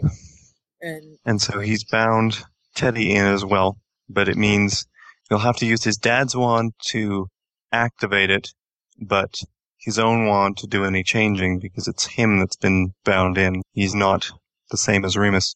Right. Using Remus's wand triggers it as being the wrong person with that wand, hmm Yeah, the, it- the Mhm. map thinks it's a stolen wand. which is why the whole big thief thing came up. Mm. And he says it's it's a little bit weird. They've made a bug in their coding basically where you have to use your own wand to change anything, but you have to use one of theirs to be able to access the the area in the first place Mm-hmm. to be able to do anything. And because of course they were using their own wands the whole time, nobody it never came up. Right. They Uh-huh. hadn't found that out and had to fix it. So he does it, and he finds out that he's, you know, left something. Oh, first of all, he- it shows that there's a paw print where the bed is, and he looks under the bed and he finds the charms book from the library that's been sitting there, Yeah. abandoned and forlorn, for some time. Yeah, it was a good way to prove that he had, was on the map and that that the stuff that you were seeing was stuff was his stuff. Mm-hmm. Does she mention Mm-hmm. Hmm. First what he does kind the of repairing paw print spell. he has? It fixes everything. I think it's s- supposed to just be wolf prints again because he's having the wolf run around and find his things, whereas Yeah. for Harry it was the stag. Okay. And Harry mentions in his letter if James gets bound in, it'll also be the stag for him, but if one of the Weasleys gets passed on, they'll have to start their own um, Oh, okay. Uh-huh. animal and spell because they aren't part of that family. Okay. I liked how they made it that the Weasleys were part of the Wait, wait, wait. heritage because of Fred Kelly? and George. Kelly, we can't hear you. Kelly, I, w- I still don't. What was We in the- still what can't was hear in you. Robart's- I mean, he can't hear me. We can hear you, but you're really low. Barely. You're speaking through the wall. I'm not mute. No, you're not mute. Can you hear me now? It's a little better. Yeah. What was I saying? Oh, uh, about how? Oh, yeah, because um, I liked that they they just basically just decide that you know Fred and George are part of the the map's legacy too, because I think that because they brought it back to the to the Marauder family, and because you know there was you know it was such a big part of their I don't know their experience that they you know I thought it was cool Mhm. that they included them as well in the, the legacy of that. Yeah, and there's also a neat little thing that it looks like some of that is already showing up because when Teddy repairs the map, it adds in a tiny stag for him, for um, Harry rather, Harry. and a tiny bird of some kind in the top left corner. So that's kind of interesting. Did they say who the bird was Mixing supposed to be? Or was it, I guess, supposed to be Teddy? No, we know might it's be Teddy, Teddy. because his if you put it together, his um Muggles minions nickname is Wings because he's a pilot. Oh yeah, Oh, that's right. Wings. Which means that his Patronus There. will probably be a bird. The Maybe. thing that got me, what exactly is in uh, Robard's living quarters? We don't know. Apparently, Aaron's on a slight delay. Maybe his animagus form. I'm sorry, Aaron. I don't think it's his animagus form because Harry's not an animagus, and it gave me you a stag, and that's his Patronus. Maybe it's his Patronus. Yeah, we probably. do find out what's in Robart's Although all the other ones had, they were all their later animagus on. forms. Yeah, that's how I. We find out what's Okay. in his office later on. Yeah. Okay. Yeah. Yeah. it's in his office because it used to be Remus's office, and Remus would have left something there, but we don't actually know what it is yet. Okay. So But the big thing is that now that he's done the spell and everything, the wolf goes to the top of the castle or the tower and then down to the ground below, leaving a, a solid footprint at the base of the wall under the north battlements. And that's where we know that Remus died. And it's where Teddy hasn't Mhm. been at all. And he remembers his dream. Find what's yours, Teddy. Find what was always meant for you. And he knows what's Mm-hmm. And- down there. he's sure it's got to be his dad's wedding ring. Well, he sort Yeah. of tries to talk himself out of it, and maybe he shouldn't go, and maybe he'll go there, and it'll turn out to be some button or a scrap of robe or something disappointing. But really, he knows it's his wedding ring. Mm-hmm. He And thinks he about doesn't go out, immediately because it's after curfew and it's dark, and he doesn't want to go and then be disappointed, and he would have to sneak out and break the rules. But then the next day, there's a giant winter storm, Right. and nobody's allowed to go anywhere on their own. Yeah, right. Yeah, and it turns out that the younger kids aren't allowed out at all, and the older kids can only go out in threes and fours because if they fall, the red caps will get to them. Right. And so Mm-hmm. Mhm. now he has this dilemma because he really wants to go and check on this ring, but he can't get out there. I think it's amusing that Harry gave him a knife. Didn't Sirius give Harry a knife? Yeah. Yeah. So he uh, Well. becomes obsessed with that paw print and that spot, and he just has to get it. And he Mhm. can't stop thinking He's just about sort it. of floating through his day, and everything seems to be happening to somebody else. Mm-hmm. Who was it? Tinny says that they should have a Muggles and Minions game, but Frankie has other plans because he's doing all the studying and is just kind of obsessed with what he's working on. And Teddy has other plans because he wants to go find the ring. And hmm And then he finally has an idea because Priya Patel and some other seventh years come in and they have dripping cloaks and hang them over the hooks by the door. And he goes up to her and asks if he can practice his drying charm on her cloak. And then he does the same thing with an older boy about his boots. And he's decided he's going to try and morph an older student and sneak out that way. so he dries him off. I like how he models himself after Charlie and broadens everything. Yeah. And then he looks in the mirror and he says he deeply hopes that he's not going to look like that when he grows up. Yeah. It looks like he's drunk a swelling solution. Yeah. Aw. and so he puts the foot up and just to sneak after people. Yeah, and he's lucky because it's Professor Trelawney, and she's the one that's patrolling, and yeah, she doesn't have a clue. So he waits for a bunch of uh, older students and kind of slips in behind three Hufflepuffs What the hell is a Hufflepuff? and goes out, sneaks out behind them, and they don't even know he's there. And then he heads over to where he knows the ring is, and a red cap comes after him, and he hexes it away. And he digs a little bit with his knife, but there's no sign yet. And so he's scratching with his hands, and then he starts Mhm. bleeding and takes out the knife again and cuts out chunks of the ground. And Eventually, he finds it and he sort of freezes holding it up and he's not paying attention and gets tackled by a red cap. Yeah. He's shouting at them, stay away, stay away. And he's trying to, he's got his wand, but the knife, the ring is kind of on the knife and he's trying really hard not to lose the ring. And he gets rid of one, but more come after him. And now they've got him backed up against the wall. And And there's he not, smacks his hand and drops the ring, and a red cap goes after that, and he can't let him have it, and dives after it, and gets basically buried in various red caps. yeah. And Mm. then he starts sliding Until- down the hill because it's all icy. hmm Yeah. Then he loses his wand. Drops and his he's wand. Just, He picked up at the best possible Right time, off I like think, to come and, and try to recover this. Mm-hmm. Yep, absolutely. Gryffindors aren't known for their planning. Whoa, you're Dalleking. Oh. No. Nope, nope, you're okay now. Gryffindors aren't known for their planning. No, they're not. Not exactly, no. but fortunately, somebody has noticed that he's gone and figured out what he was up to. So Mhm. they blast the red caps off of him. I don't know what spell they're using exactly, but it basically shoves them away. Right. And Priya is the one of the ones who's coming and gets her to get his wand because he dropped that. And fortunately, Neville is the other, and he has picked up the knife and the ring. Right, because Teddy's trying to get away from Priya because he wants to get to the ring. Uh, they get him up to the hospital wing, but they try to do it without attracting any attention. Right. Uh, Mhm. There's a door here, Neville takes and them I'll through a secret passage. yeah confund you both if you ever tell. So hmm And Neville And sort of he has a goes little to talk Madame with him, and I'm yes. sorry. Say it one at a time, please.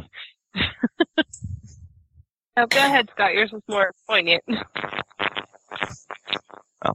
So they head off to the hospital wing, and Neville has a little bit of a talk with him and mentions, you know, even though you're the only one in your year, the other Gryffindors do pay attention to you, and they know what's going on with you. They notice when you do things. And he sort of tries to hammer that through for him that Mhm. they really are paying attention. yeah, He talks a little bit about how he used to get gum wrappers from his parents, and apparently she stopped when he was about 20. yeah. That's kind of sad, actually, that, that they stopped giving them the, the gum wrappers. Yeah, I was surprised that they did. Feel bad Mm-hmm. for Neville. And that Luna took the last few and framed them for him. Yeah. And he says, I think your father would be grateful that you got the ring back, but more than a little annoyed you went out when you were forbidden to do so and ended up getting into exactly the sort of trouble you were supposed to be avoiding. Right. You, know, it would have waited another two days. but Teddy just couldn't wait. So, The gold was plain and unadorned except for a gently beveled edge.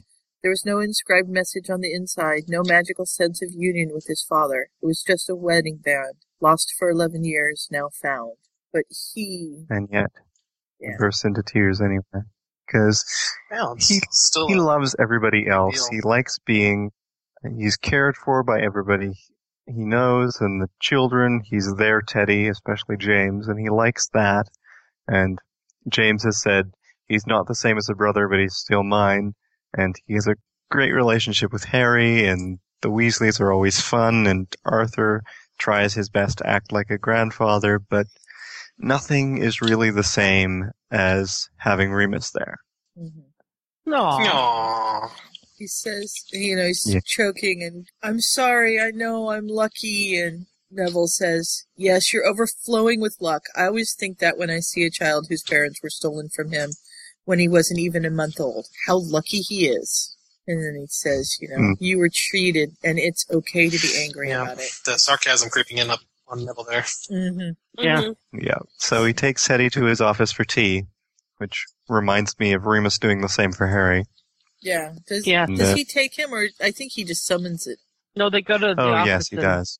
He's got. Would you like Oh, he some can call it Uh, he tea? has yeah. a pot in his office. Yeah. Pomfrey wouldn't let him out of the hospital, even with Neville. This is true. And I think earlier in this chapter, or at some point anyway, Madame Pomfrey almost mistakes him for Remus. Just, uh, Mm-hmm. she says, Mhm. "I don't care if everything's Remus. if everything is healed. You're in no shape to."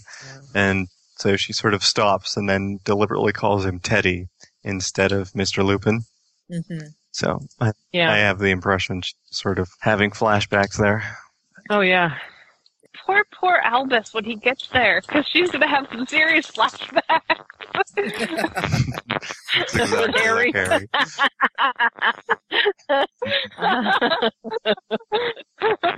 oh God. Neville says, I'm going to have to give you detention because you were out when you weren't supposed to be. And the other students will ask a lot of questions you don't want them to ask. Right. But how about coming and pruning the willow with me since you already know about how to stop it and everything? So that's going to be his detention. Yeah. Teddy's had some pretty good detentions so far. And they all But, seem uh, to be yeah. around the Whomping Willow tree. Mm. So, but then he does talk to him about morphing. And, you know, what you did Yeah. today, morphing older. We can't stop you from morphing, but you need to promise me that you will never morph to be older again, to slip away from Mhm. people who are meant to be looking after you. And, Mm-hmm. Yeah. And it's not like they're you know they're watching you. They're not having to babysit you, but they're still concerned. Oh yeah. I like his little remark. I release you from that if it turns out a teacher is evil. You can use anything you want to get away from one of those. Ambridge. Yeah. Snape. Let's see. Quirrell. Oh, Carrows. Any of the other teachers have been evil. Yeah, we Seems good we They- have. they uh, have a- Quirrell, uh, that. Mm. Yeah, well, you know, it's Hogwarts. yeah. Yeah, Coin don't always hair. have the best uh, record with that stuff. Okay. So Teddy slips the ring on his own ring finger, and of course it's huge, but he- he holds it there with his other hand and morphs his finger so it fits Right. and sticks it under his pillow. On Yeah. to chapter 14. So The before, before we go- eponymous Hang forest on a minute. guard. I think Heather's going to leave us. yeah, I Mm. am. I'm sorry, guys. That's all right. I, I don't want to fall asleep on Yeah. the podcast. Yeah, don't fall asleep on the podcast. It's That's- okay. We've got precedent. They, they never let you All write right. that down, right? Yeah. Aaron? We have the oh the owner of the president right here, don't we? You know what? Yeah, what it is though. That's is right. Oh, It's okay They never let to you fall, uh, fall never let you live that one asleep down. on a podcast because PS has done it twice. You just can't Yeah. snore while you're asleep on the podcast. Right. That's the problem. Oh my god. Somebody fell asleep. I can hear somebody snoring. I wondered what that noise was, actually. Aaron, are you there? Somebody make a note. Is Aaron really asleep? Before him now. He's snoring. Yeah, Harry from Ivan. That I can amuse. Hello? Are you back? What's that? Hey guys. Fall asleep for a little bit. Nice of you to join us. no, if this I mean- was a club party, we would have dumped your fingers in warm water by now. I, I made the I made the newbie mistake of, of sitting too comfortably in my chair at my desk and putting my feet up. Yeah, my face is red right now. So Well, we didn't notice it until you started snoring. I mean, they, it was unmistakable. Oh yeah, There's a blatant call to uh, end the podcast. Yeah. Yeah. You know, go to sleep Do for an you have to hour say- and wake up, and we may well still be podcasting. You can come back on. Oh, Well, it's like it's like what's your face? Jen used to go get Chinese food in the middle of a podcast and come back, and it was like, where'd you go? Oh, I left and went to the store. Yeah, Rena did that. or wait in line for Batman tickets. Oh my god. I did that too. Yeah, no, sorry. oh dear. I guess I'm just gonna say goodnight then, and Good night. Yeah. Yeah, I you're need to a probably dog. get on. Sleep well. Thanks for the- um, Sweet dreams. Good night. Good uh, night. Night. Good night. Talk to y'all next week. Okay. Okay. Yeah, mom's got surgery, and I get to stay all day at the hospital. Oh, Take lots of books. I'm taking my knitting and my MP3 player and my laptop, and because they have a You Wi-Fi. can podcast from the hospital if you want. No. no. Take your phone. you know. You know, with the, all the all the health problems Jen has had over the years, it's it's amazing that we've never had anybody podcast from a from a hospital. You'd think that would have happened by now. Really? Yeah. We've had them podcast from uh, tornado shelters and Moving cars. moving, Moving cars, getting pulled over by cars. police. I, I podcast from a hotel room in Chicago. Mm, that's true. I'm Oh, waiting for goodness. the for Aaron podcasting from the uh, apocalyptic fiery oil storm. Flaming tornado of death. thing. Uh, the apocalyptic Yeah. tornado, like tornado from I'm not hell. looking forward to that one quite as much. Okay. No. And Aaron lives what eight feet above sea level, something like that. Uh, if that. I live like 10 miles from the port of Tampa. It's really not that far. If there's a tsunami in the Gulf of Mexico for some reason, I'm I'm done. Of course, The odds of that if happening there's a are pretty tsunami, low, in, if there's a tsunami in the Gulf of Mexico, you know all the oil will Mm-hmm. just cover the entire state of Florida. There you go. there's all these like funny things that people like. Well, you know, if there's a in the right condition, there's a water spout and some lightning, like it'll suddenly turn to this flaming tornado of death. And I'm like, yeah, that's probably not going to happen. But it's worth. That would be fearing. kind of cool. It's, it's horrific enough to really be worth fearing. I think. Aaron, that will only Flaming happen tornado if Jen comes to visit. if Jen Well, the, comes, fortunately, there's no plans for that. Yes, flaming tornado of death. How about apocalyptic flaming tornado of death? okay. There you go. There we go. We'll have to remember that for the title. Honorific Weekly, bringing you more disasters every day. And we have here at five miles off the apocalyptic flaming tornado of death. I am rapidly moving in the opposite direction. I don't give a darn about the fic that you're trying to cover. I'm leaving. I'm looking for shelter. no, I, you know, I Good could have done podcast that. I from could- the Harry Potter world of whatever, though. That's if you wanted. Yeah, I'm planning to do that actually. As yeah, a i I'm sure that spellcast, spellcast They- planning to do it According from to the John, real three broom chick. We're way off course. So, chapter 14. Aaron, you think you can hang for a bit, or uh, chapter 14, indeed. all right, let's do it. I'm good for I'm good for a little while longer. I just wanted to get us you know back on on course. Yeah. Yeah, yeah, yeah. Oh, sorry. Crack the whip. It's interesting that this chapter is actually called The Forest Guard, so it must have something to do with what's going on with the whole story. It's the dun, dun, dun chapter. Climax. Mm. So nobody believes Pyra's story about Teddy falling down the stairs, and he wakes up to find the Priya. whole Priya. Uh-huh. That's it. Priya's uh, story about Teddy Yeah. falling down the stairs, and he wakes up to find the forest guard, you know, shoving it down his screens and coming in, and They have brought him a mound of food well, you know, because you don't Mhm. want hospital It's like, food. I can't eat all of this. Can't let you eat alone.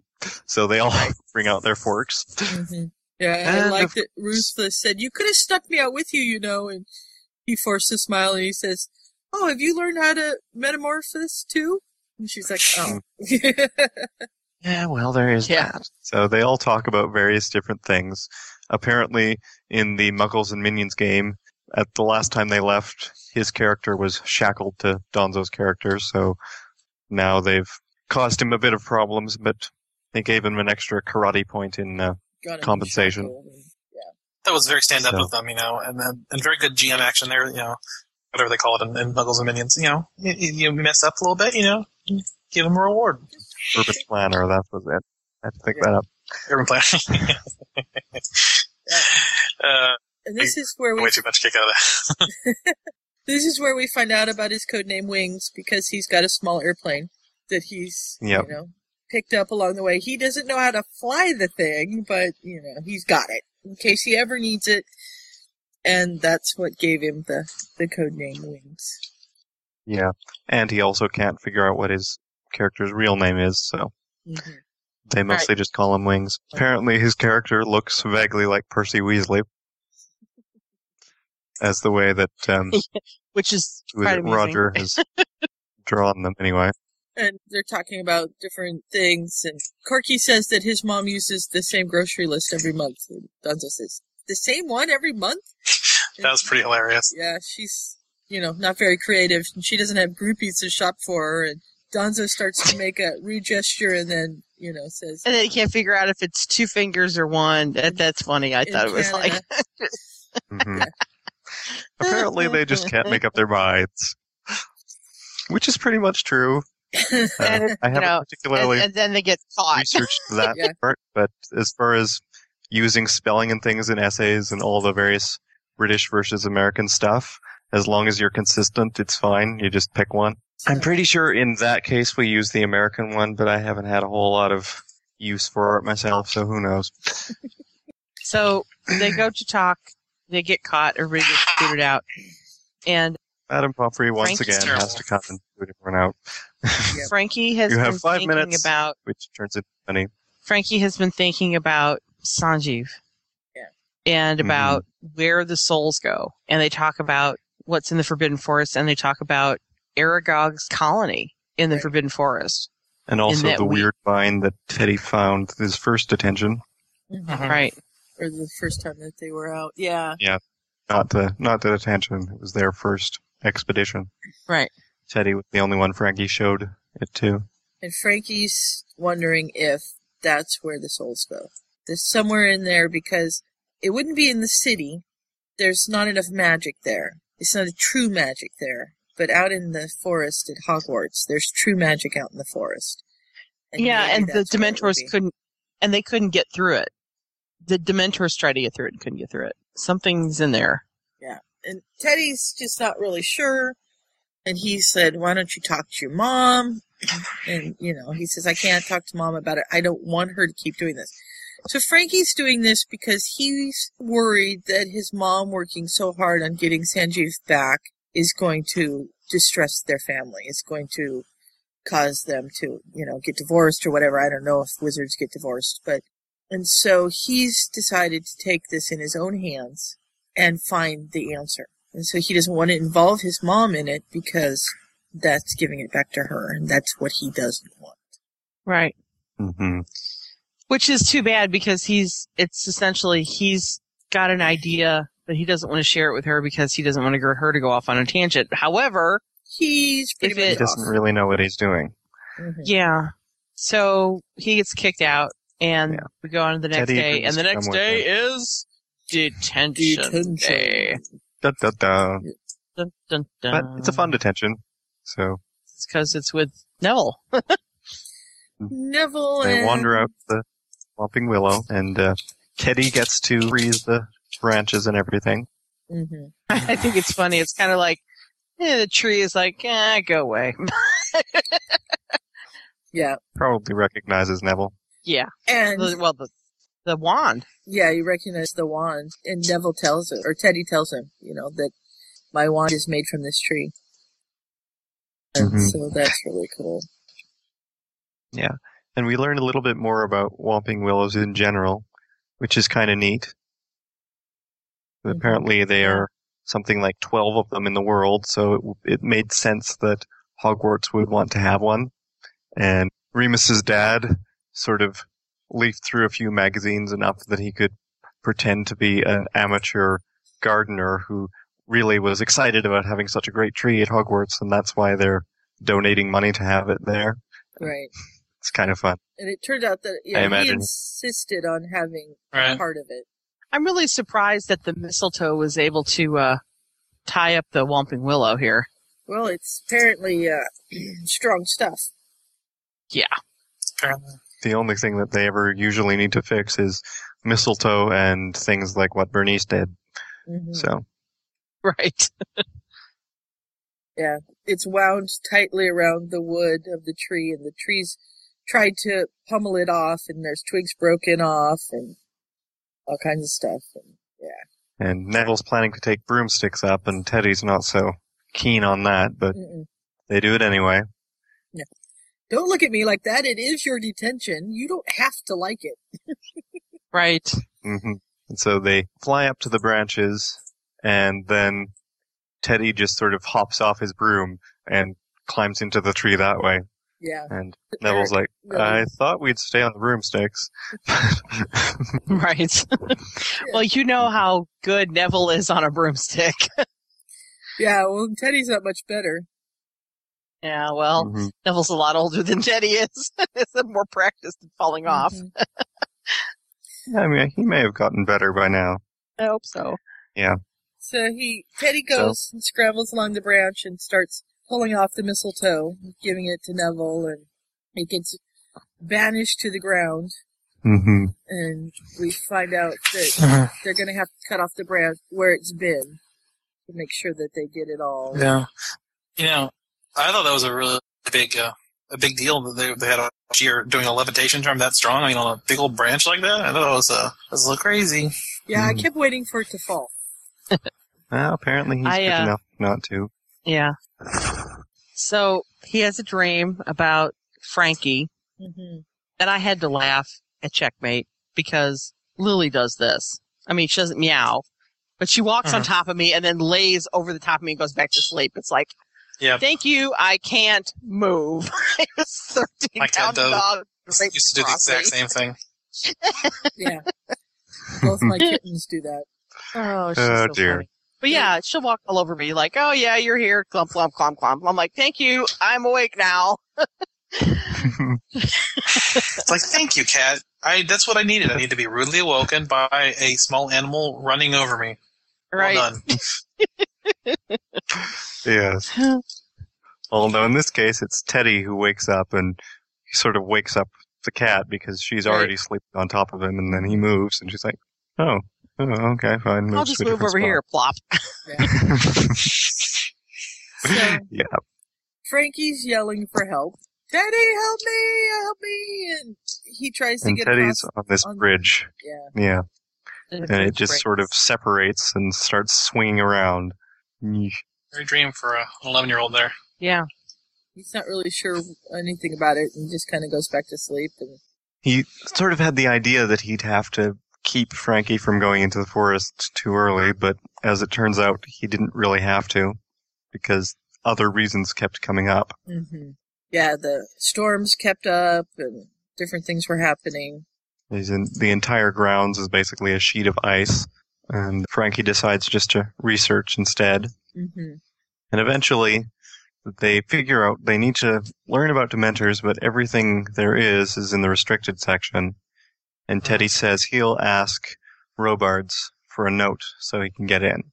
Yeah, because Frankie's trying to get him to morph into an older student, and he's already promised that he won't do that. Yeah. And when he asks Robards, he Teddy's work has been kind of slipping, and Hmm. Robards decides that he's not going to give him permission to do it because he doesn't want Teddy's work to slip more because he's researching instead of doing. He's been concentrating on this too much. Mhm. So Mm-hmm. He's he, obsessing just, about he the finally project, just that's asks the him the question.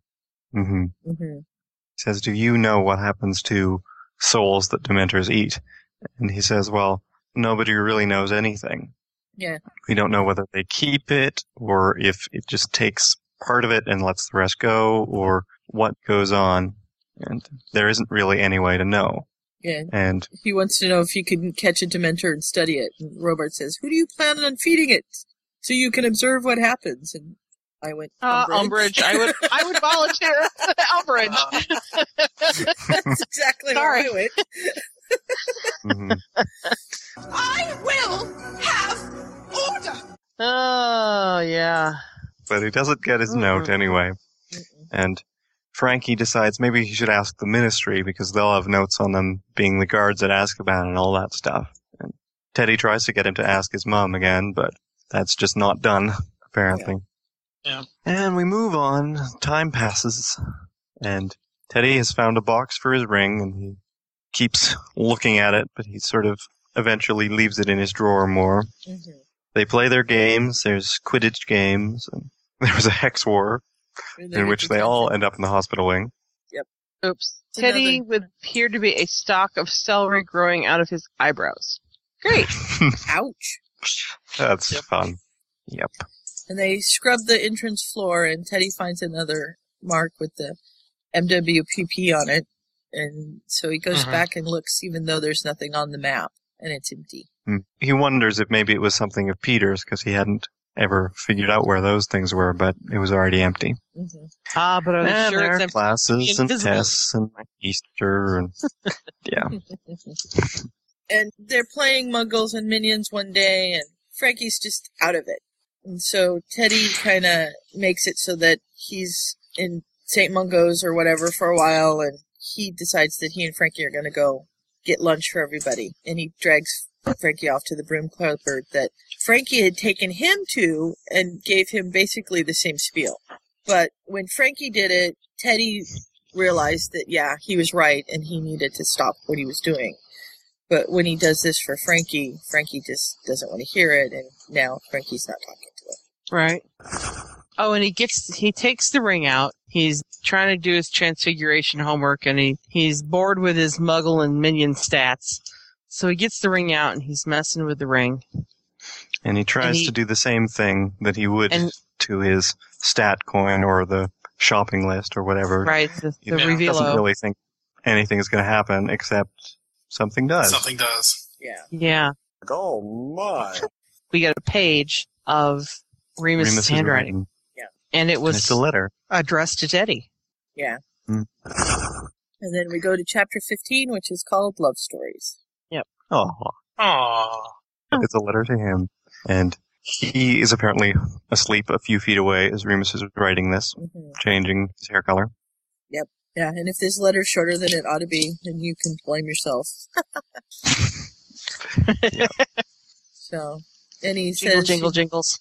You know, I hope you'll never read this, and that everything I want to share with you, I'll tell you at the dinner table. But this is wartime, and you know, we don't know what's going to happen. So it's possible that I won't be there to share this with you.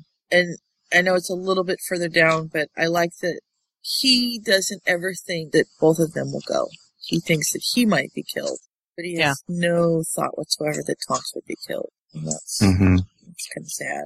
Well, and the reason that he's doing this is because before Sirius died, he and Sirius had talked about pulling memories out of James and putting them into a pensive for Harry. Yeah, and it was never done. And they don't have access to a pensive. So this is the closest that he could get to it. So he's charmed certain objects, you know, like the map and, and things like that. And so they'll be able to, and sorry for the jingles here. Lily, stop. I'm not getting any of them. Um, They mix in with Aaron's typing, so it's okay. yes, my typing and my snoring. I haven't heard the snores yet. Way off course. was explaining the charms. And, uh, you know, like you said, it, it, he doesn't imagine that Tonks would be gone too, and that this is all that would be left for Teddy. Right. Mm-hmm. Yeah. But Tonks has told him to put the instructions on anyway, just in case. Right. Set the ring down on a piece of parchment and use the incantation Cortis Patronum. Right. hmm And he set it specifically to only last for 30 minutes so Right. that Teddy can't spend too long in, But you even can if he wants to. do it every day or so. Right. But it, it's not constant. I, I like that Teddy kind of blinks hard and the words blur and he leans back because he doesn't want to cry. And if he does cry, he doesn't want anything to fall on the parchment and blur it. Aww. he feels it's really unfair, and yet at least he does have something. So instead of using the same parchment because he wants to keep the letter, he brings out another piece and puts the ring on top of it and And he's trying to convince First he- himself that, yeah. that it won't work. Mm-hmm. gives himself all the other possibilities that might not happen. Yeah, he tries he's it really anyway. good at that. He thinks of all the ways it won't work so that when it does work, he's not let down. hmm Yeah. Because earlier he was thinking, oh, you're going to go there and it'll be one of his buttons or a prefect badge or a piece of Mhm. Right. cloak or something, you know. But it does actually work. And the ring bursts into action and suddenly he's in a memory. Yeah, he's trying to psych himself up so that you know, just in case he really, really wants it to work. Yeah. And it's a little bit different than pensive memories because this has him basically behind Remus's eyes. Right. It's So. seeing through it. You won't actually see Remus unless he has some of Tonks's memories or Remus looks in a mirror. Right. So first of all, we have Remus and his father kind of walking along and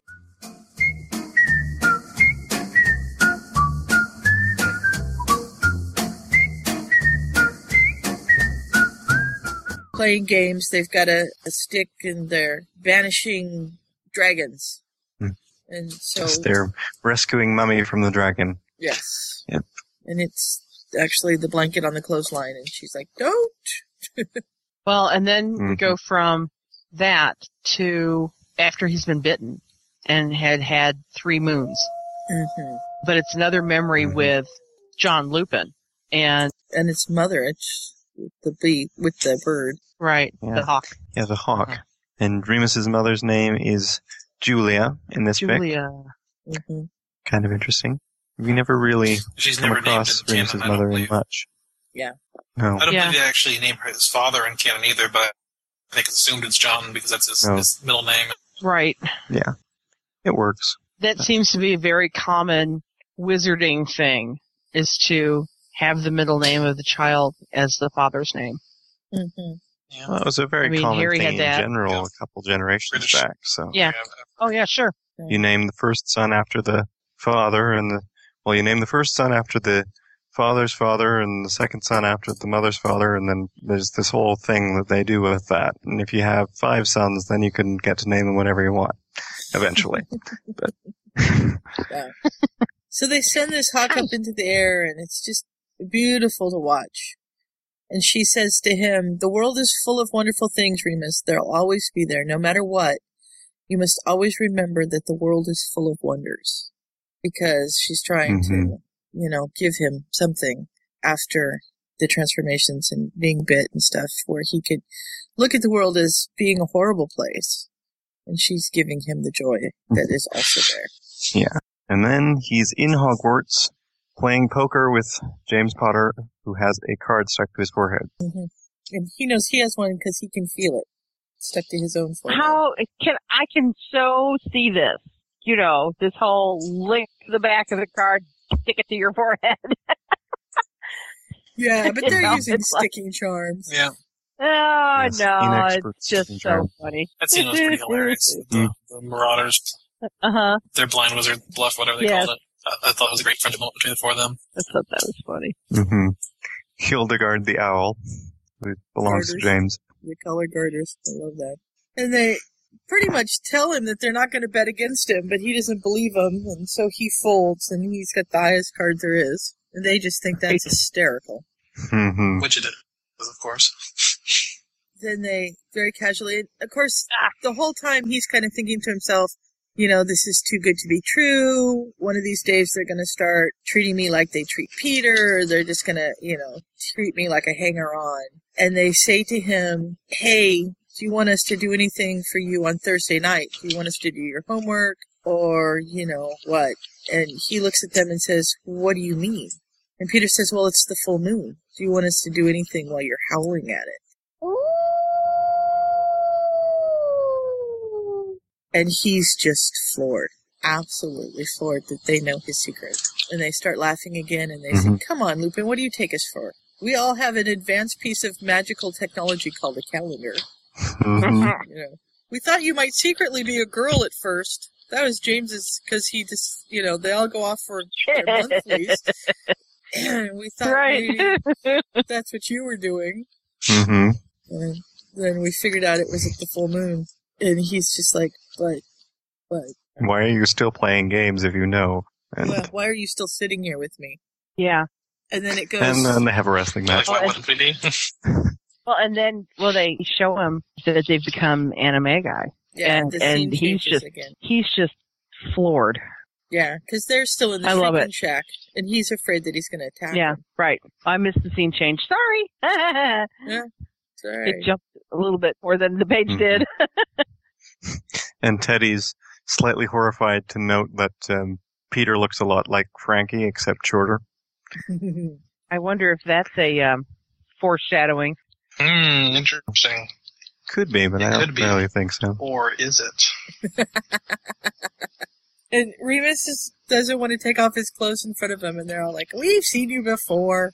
What are you worried about?" But he's really not. I don't think he's really thinking about taking off his clothes in front of him. He's more thinking about transforming in front of them. Right. And Yeah. then it's you know just too late. But after he transforms, he can feel the warmth of the other animals, and they curl up and and he's curled up with them, and he's comforted. hmm And we're on to a new scene, and here they are at King's Cross, and it's Sirius's cousin Andromeda. Right, with Tonks in a little The blue blanket. fedora.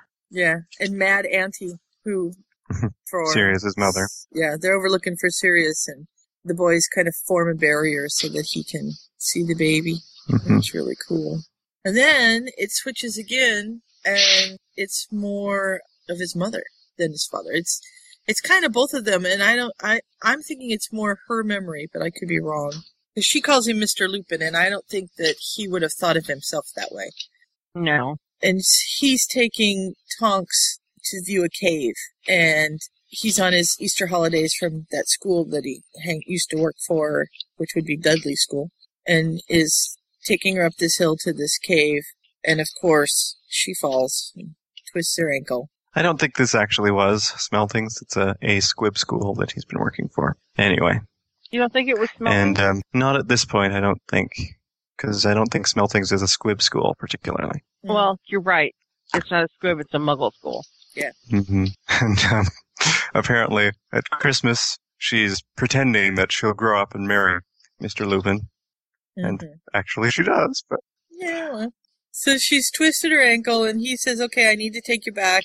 She's like, "No, I trust you. You fix it. I want to see the cave with you." And he tries, and she gets up and says, "Oh yeah, it's fine." And he tries to walk and collapses again. No. and she's really disappointed because they can't go to the cave because she's clumsy and fell. And he's going to take her some other time, and then decides, oh, why not? And levitates her instead. Right. well, lightens her and then carries her the rest of the way. And he talks about all the things about the cave that was happening, and then they're inside, and it's wonderful. Yeah, you can see places from the past and different things like that. And she says, I want to see the future. I want to see who I'll be and how everything turns out. And he tells her that no one's seen the future since Merlin. And she's disappointed because he's not sure Merlin even did. And she says, You know, don't you Mm-hmm. think Mhm. the stories are true? And he says, Maybe he didn't see his own future, but he saw his own dreams of the future and he made them come true. And she kind of thinks, okay, that that's an idea.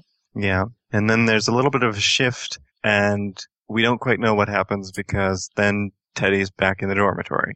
Yeah, And it's 30 minutes He's like, oh no. And he tries it again, but it just prints out the words, don't get lost. You can wait. Mm-hmm. Yeah.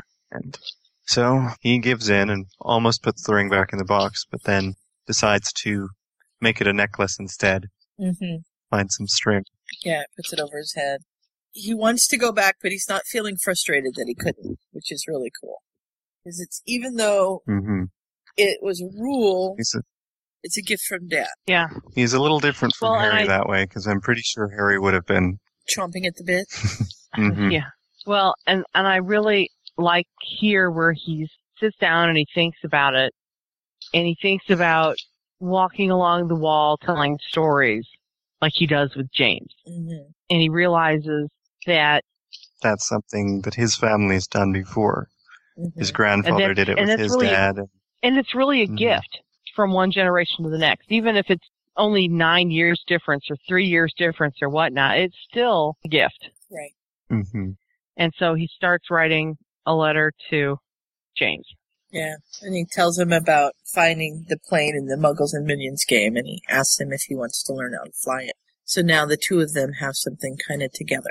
Right. hmm Teddy has dreams again that night, but it's just a it's a pleasant dream. There's no screaming, and the bridge actually works, and Yeah. all that sorts of things. And he's quite relaxed when he wakes up on Sunday, sends his letter off, but apparently Frankie Mm-hmm.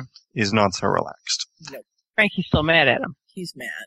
And he says, But I, and, you know, he doesn't understand. Ruth, Ruth says, "I know, just just let him work it out. He'll get to it in his own time," sort of thing, and just come and have breakfast.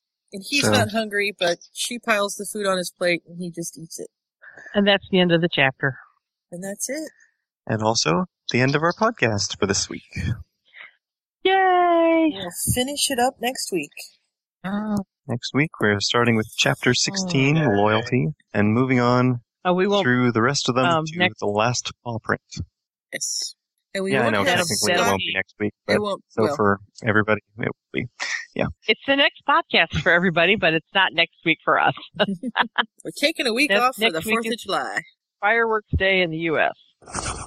I really like this. I liked them figuring out how to work the map. and that Harry had al- already been bonded so that he could could add people to it. I love the scene with the ring, the finding out about you know being able to see bits and pieces of his father and his mother Yeah. and stuff like that, and just what a cool thing, Uh, hmm you know. And that was sort of a good thing. It's necessary for the plot that Remus thought to do that with Harry, because otherwise they would have kind of run into a wall there. But Mhm. but it's Yeah. it's the sort of thing you could see him doing too. So Oh, Oh yeah, yeah, I I, uh, enjoyed these chapters. I like. The, I'm wondering if there um, Muggles are and going Minions to be and all. other. I'm wondering if there are going to be other things that Remus is charmed, or there could be. You know, I don't know. Hmm, Interesting. I don't remember. I haven't read any further, so I couldn't do tell I. It's you. been, it's been quite some time since I read these Mm-hmm. first two. Yep. So, Aaron, But I liked all the. comments. Final comment. Uh, this is a really fun next gen fic, and the writing is just it's so. What I was gonna say is that it's, it's very good, um, almost mimicking of the of the J.K. Rowling style. I feel, you know, the, the kind of you know the, the mundanity of day to day stuff com- combined with the you know, this kind of overarching epic Mm-hmm. stuff. Mm-hmm. That, it feels like you know there's this there's this some mysteries and some of which aren't really mysteries to us. Like I mean, the vines in the in the um, the forest. I think we all assume is the is the something having to do with the resurrection stone, of course. Mm-hmm. Hmm, I hadn't thought of that. I actually. um I Good idea. I liked the uh, fact that J.K. all of her stuff was from Harry's point of view, everything, and this is all from Teddy's point of Mm-hmm. view. Mhm. You don't have any other POV at all. This is all Teddy's, Right. which is why it feels like it's Rowling's style. That's Mm-hmm. Mhm. true. Because a lot of the other because Teddy a lot of Lupin the and uh, the- fanfic and stuff that you read, right? Mm. Mm-hmm. A lot of the fanfic that you read, it changes perspectives. You'll have Hermione's perspective. You'll have Ron's perspective. You'll have, and in this case, it's all Harry's. Or in this case, it's all Teddy's. Right. So I like it. Dang, now you're doing it too. Sorry. They have similar names. What can I say? I kept mixing them What, up Teddy, the whole time. Ted- Teddy and Harry or Harry? Teddy and Harry, Harry and Teddy. so, what were your thoughts, Scott? That's a, that's all right. Ri- uh, Ryan had Dumbledore and Harry fighting each other in the final battle. But we were talking about the trailer Sure. earlier. Voldemort and um, Dumbledore. really? Yeah, yeah, that's You're it. right. Something like that. Rumble roar. I'm sorry. Go ahead, Scott. I don't. I enjoyed these chapters. It was fun. I liked all of the Muggles and Minions things and Teddy's stories with James and having the adventures. And I liked the the relationship between him and Harry that he felt comfortable going to him and explaining these things about the map and bringing Victoire in on everything and the little mystery of them figuring out how to make things work and I'm sure there's more of that to go still and all sorts of neat things going on.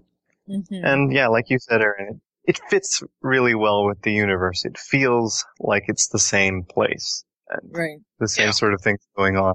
It does. It reminds me more of the first book than it does of the other books because it's got the same sort of lightness to it because Teddy's 11 and still kind of having a great time with most of his Hogwarts stuff. So it's, yeah, and then yeah, you it's have fun the to read. seriousness, the seriousness of like the Mirror of Ersted Mm-hmm. with Harry, Hmm. and you know here are his parents that he's never seen. and he's having mysterious dreams with Frankie screaming and stuff. Right. Right. Yeah, it'll be interesting to see where that goes because you know something's going to happen with it. Right. hmm I would not be surprised if Frankie ends up running off into the forest on his own and Teddy sort of has to go after him. Yeah. I don't know if that's what'll happen or if they'll get into trouble themselves while both going in there, but I can see that happening. Guess we'll find out next week, won't we? Same Harry time, same Harry station, or same should I say Teddy? Same Teddy time, same Teddy station. Yep. Oh, maybe. There's lots of Harry I in guess this for this series anyway. Harry Potter. Yeah, I'll look forward to reading the last five chapters, and I don't know, as Sue may have mentioned, depending on how we edit things, I probably won't be here next week, but I'm definitely going to read the rest of the fic anyway, and I might even move on to the next ones because they're definitely well written and interesting, so. Mm-hmm. Yeah.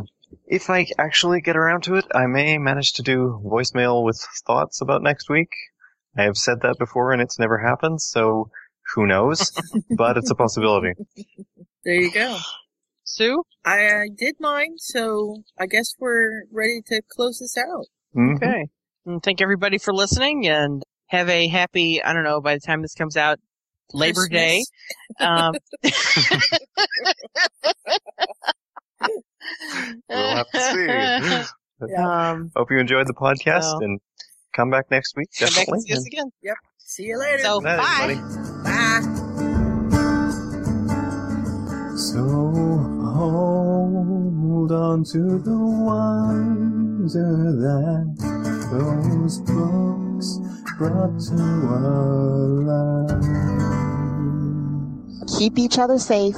Keep faith. Good night.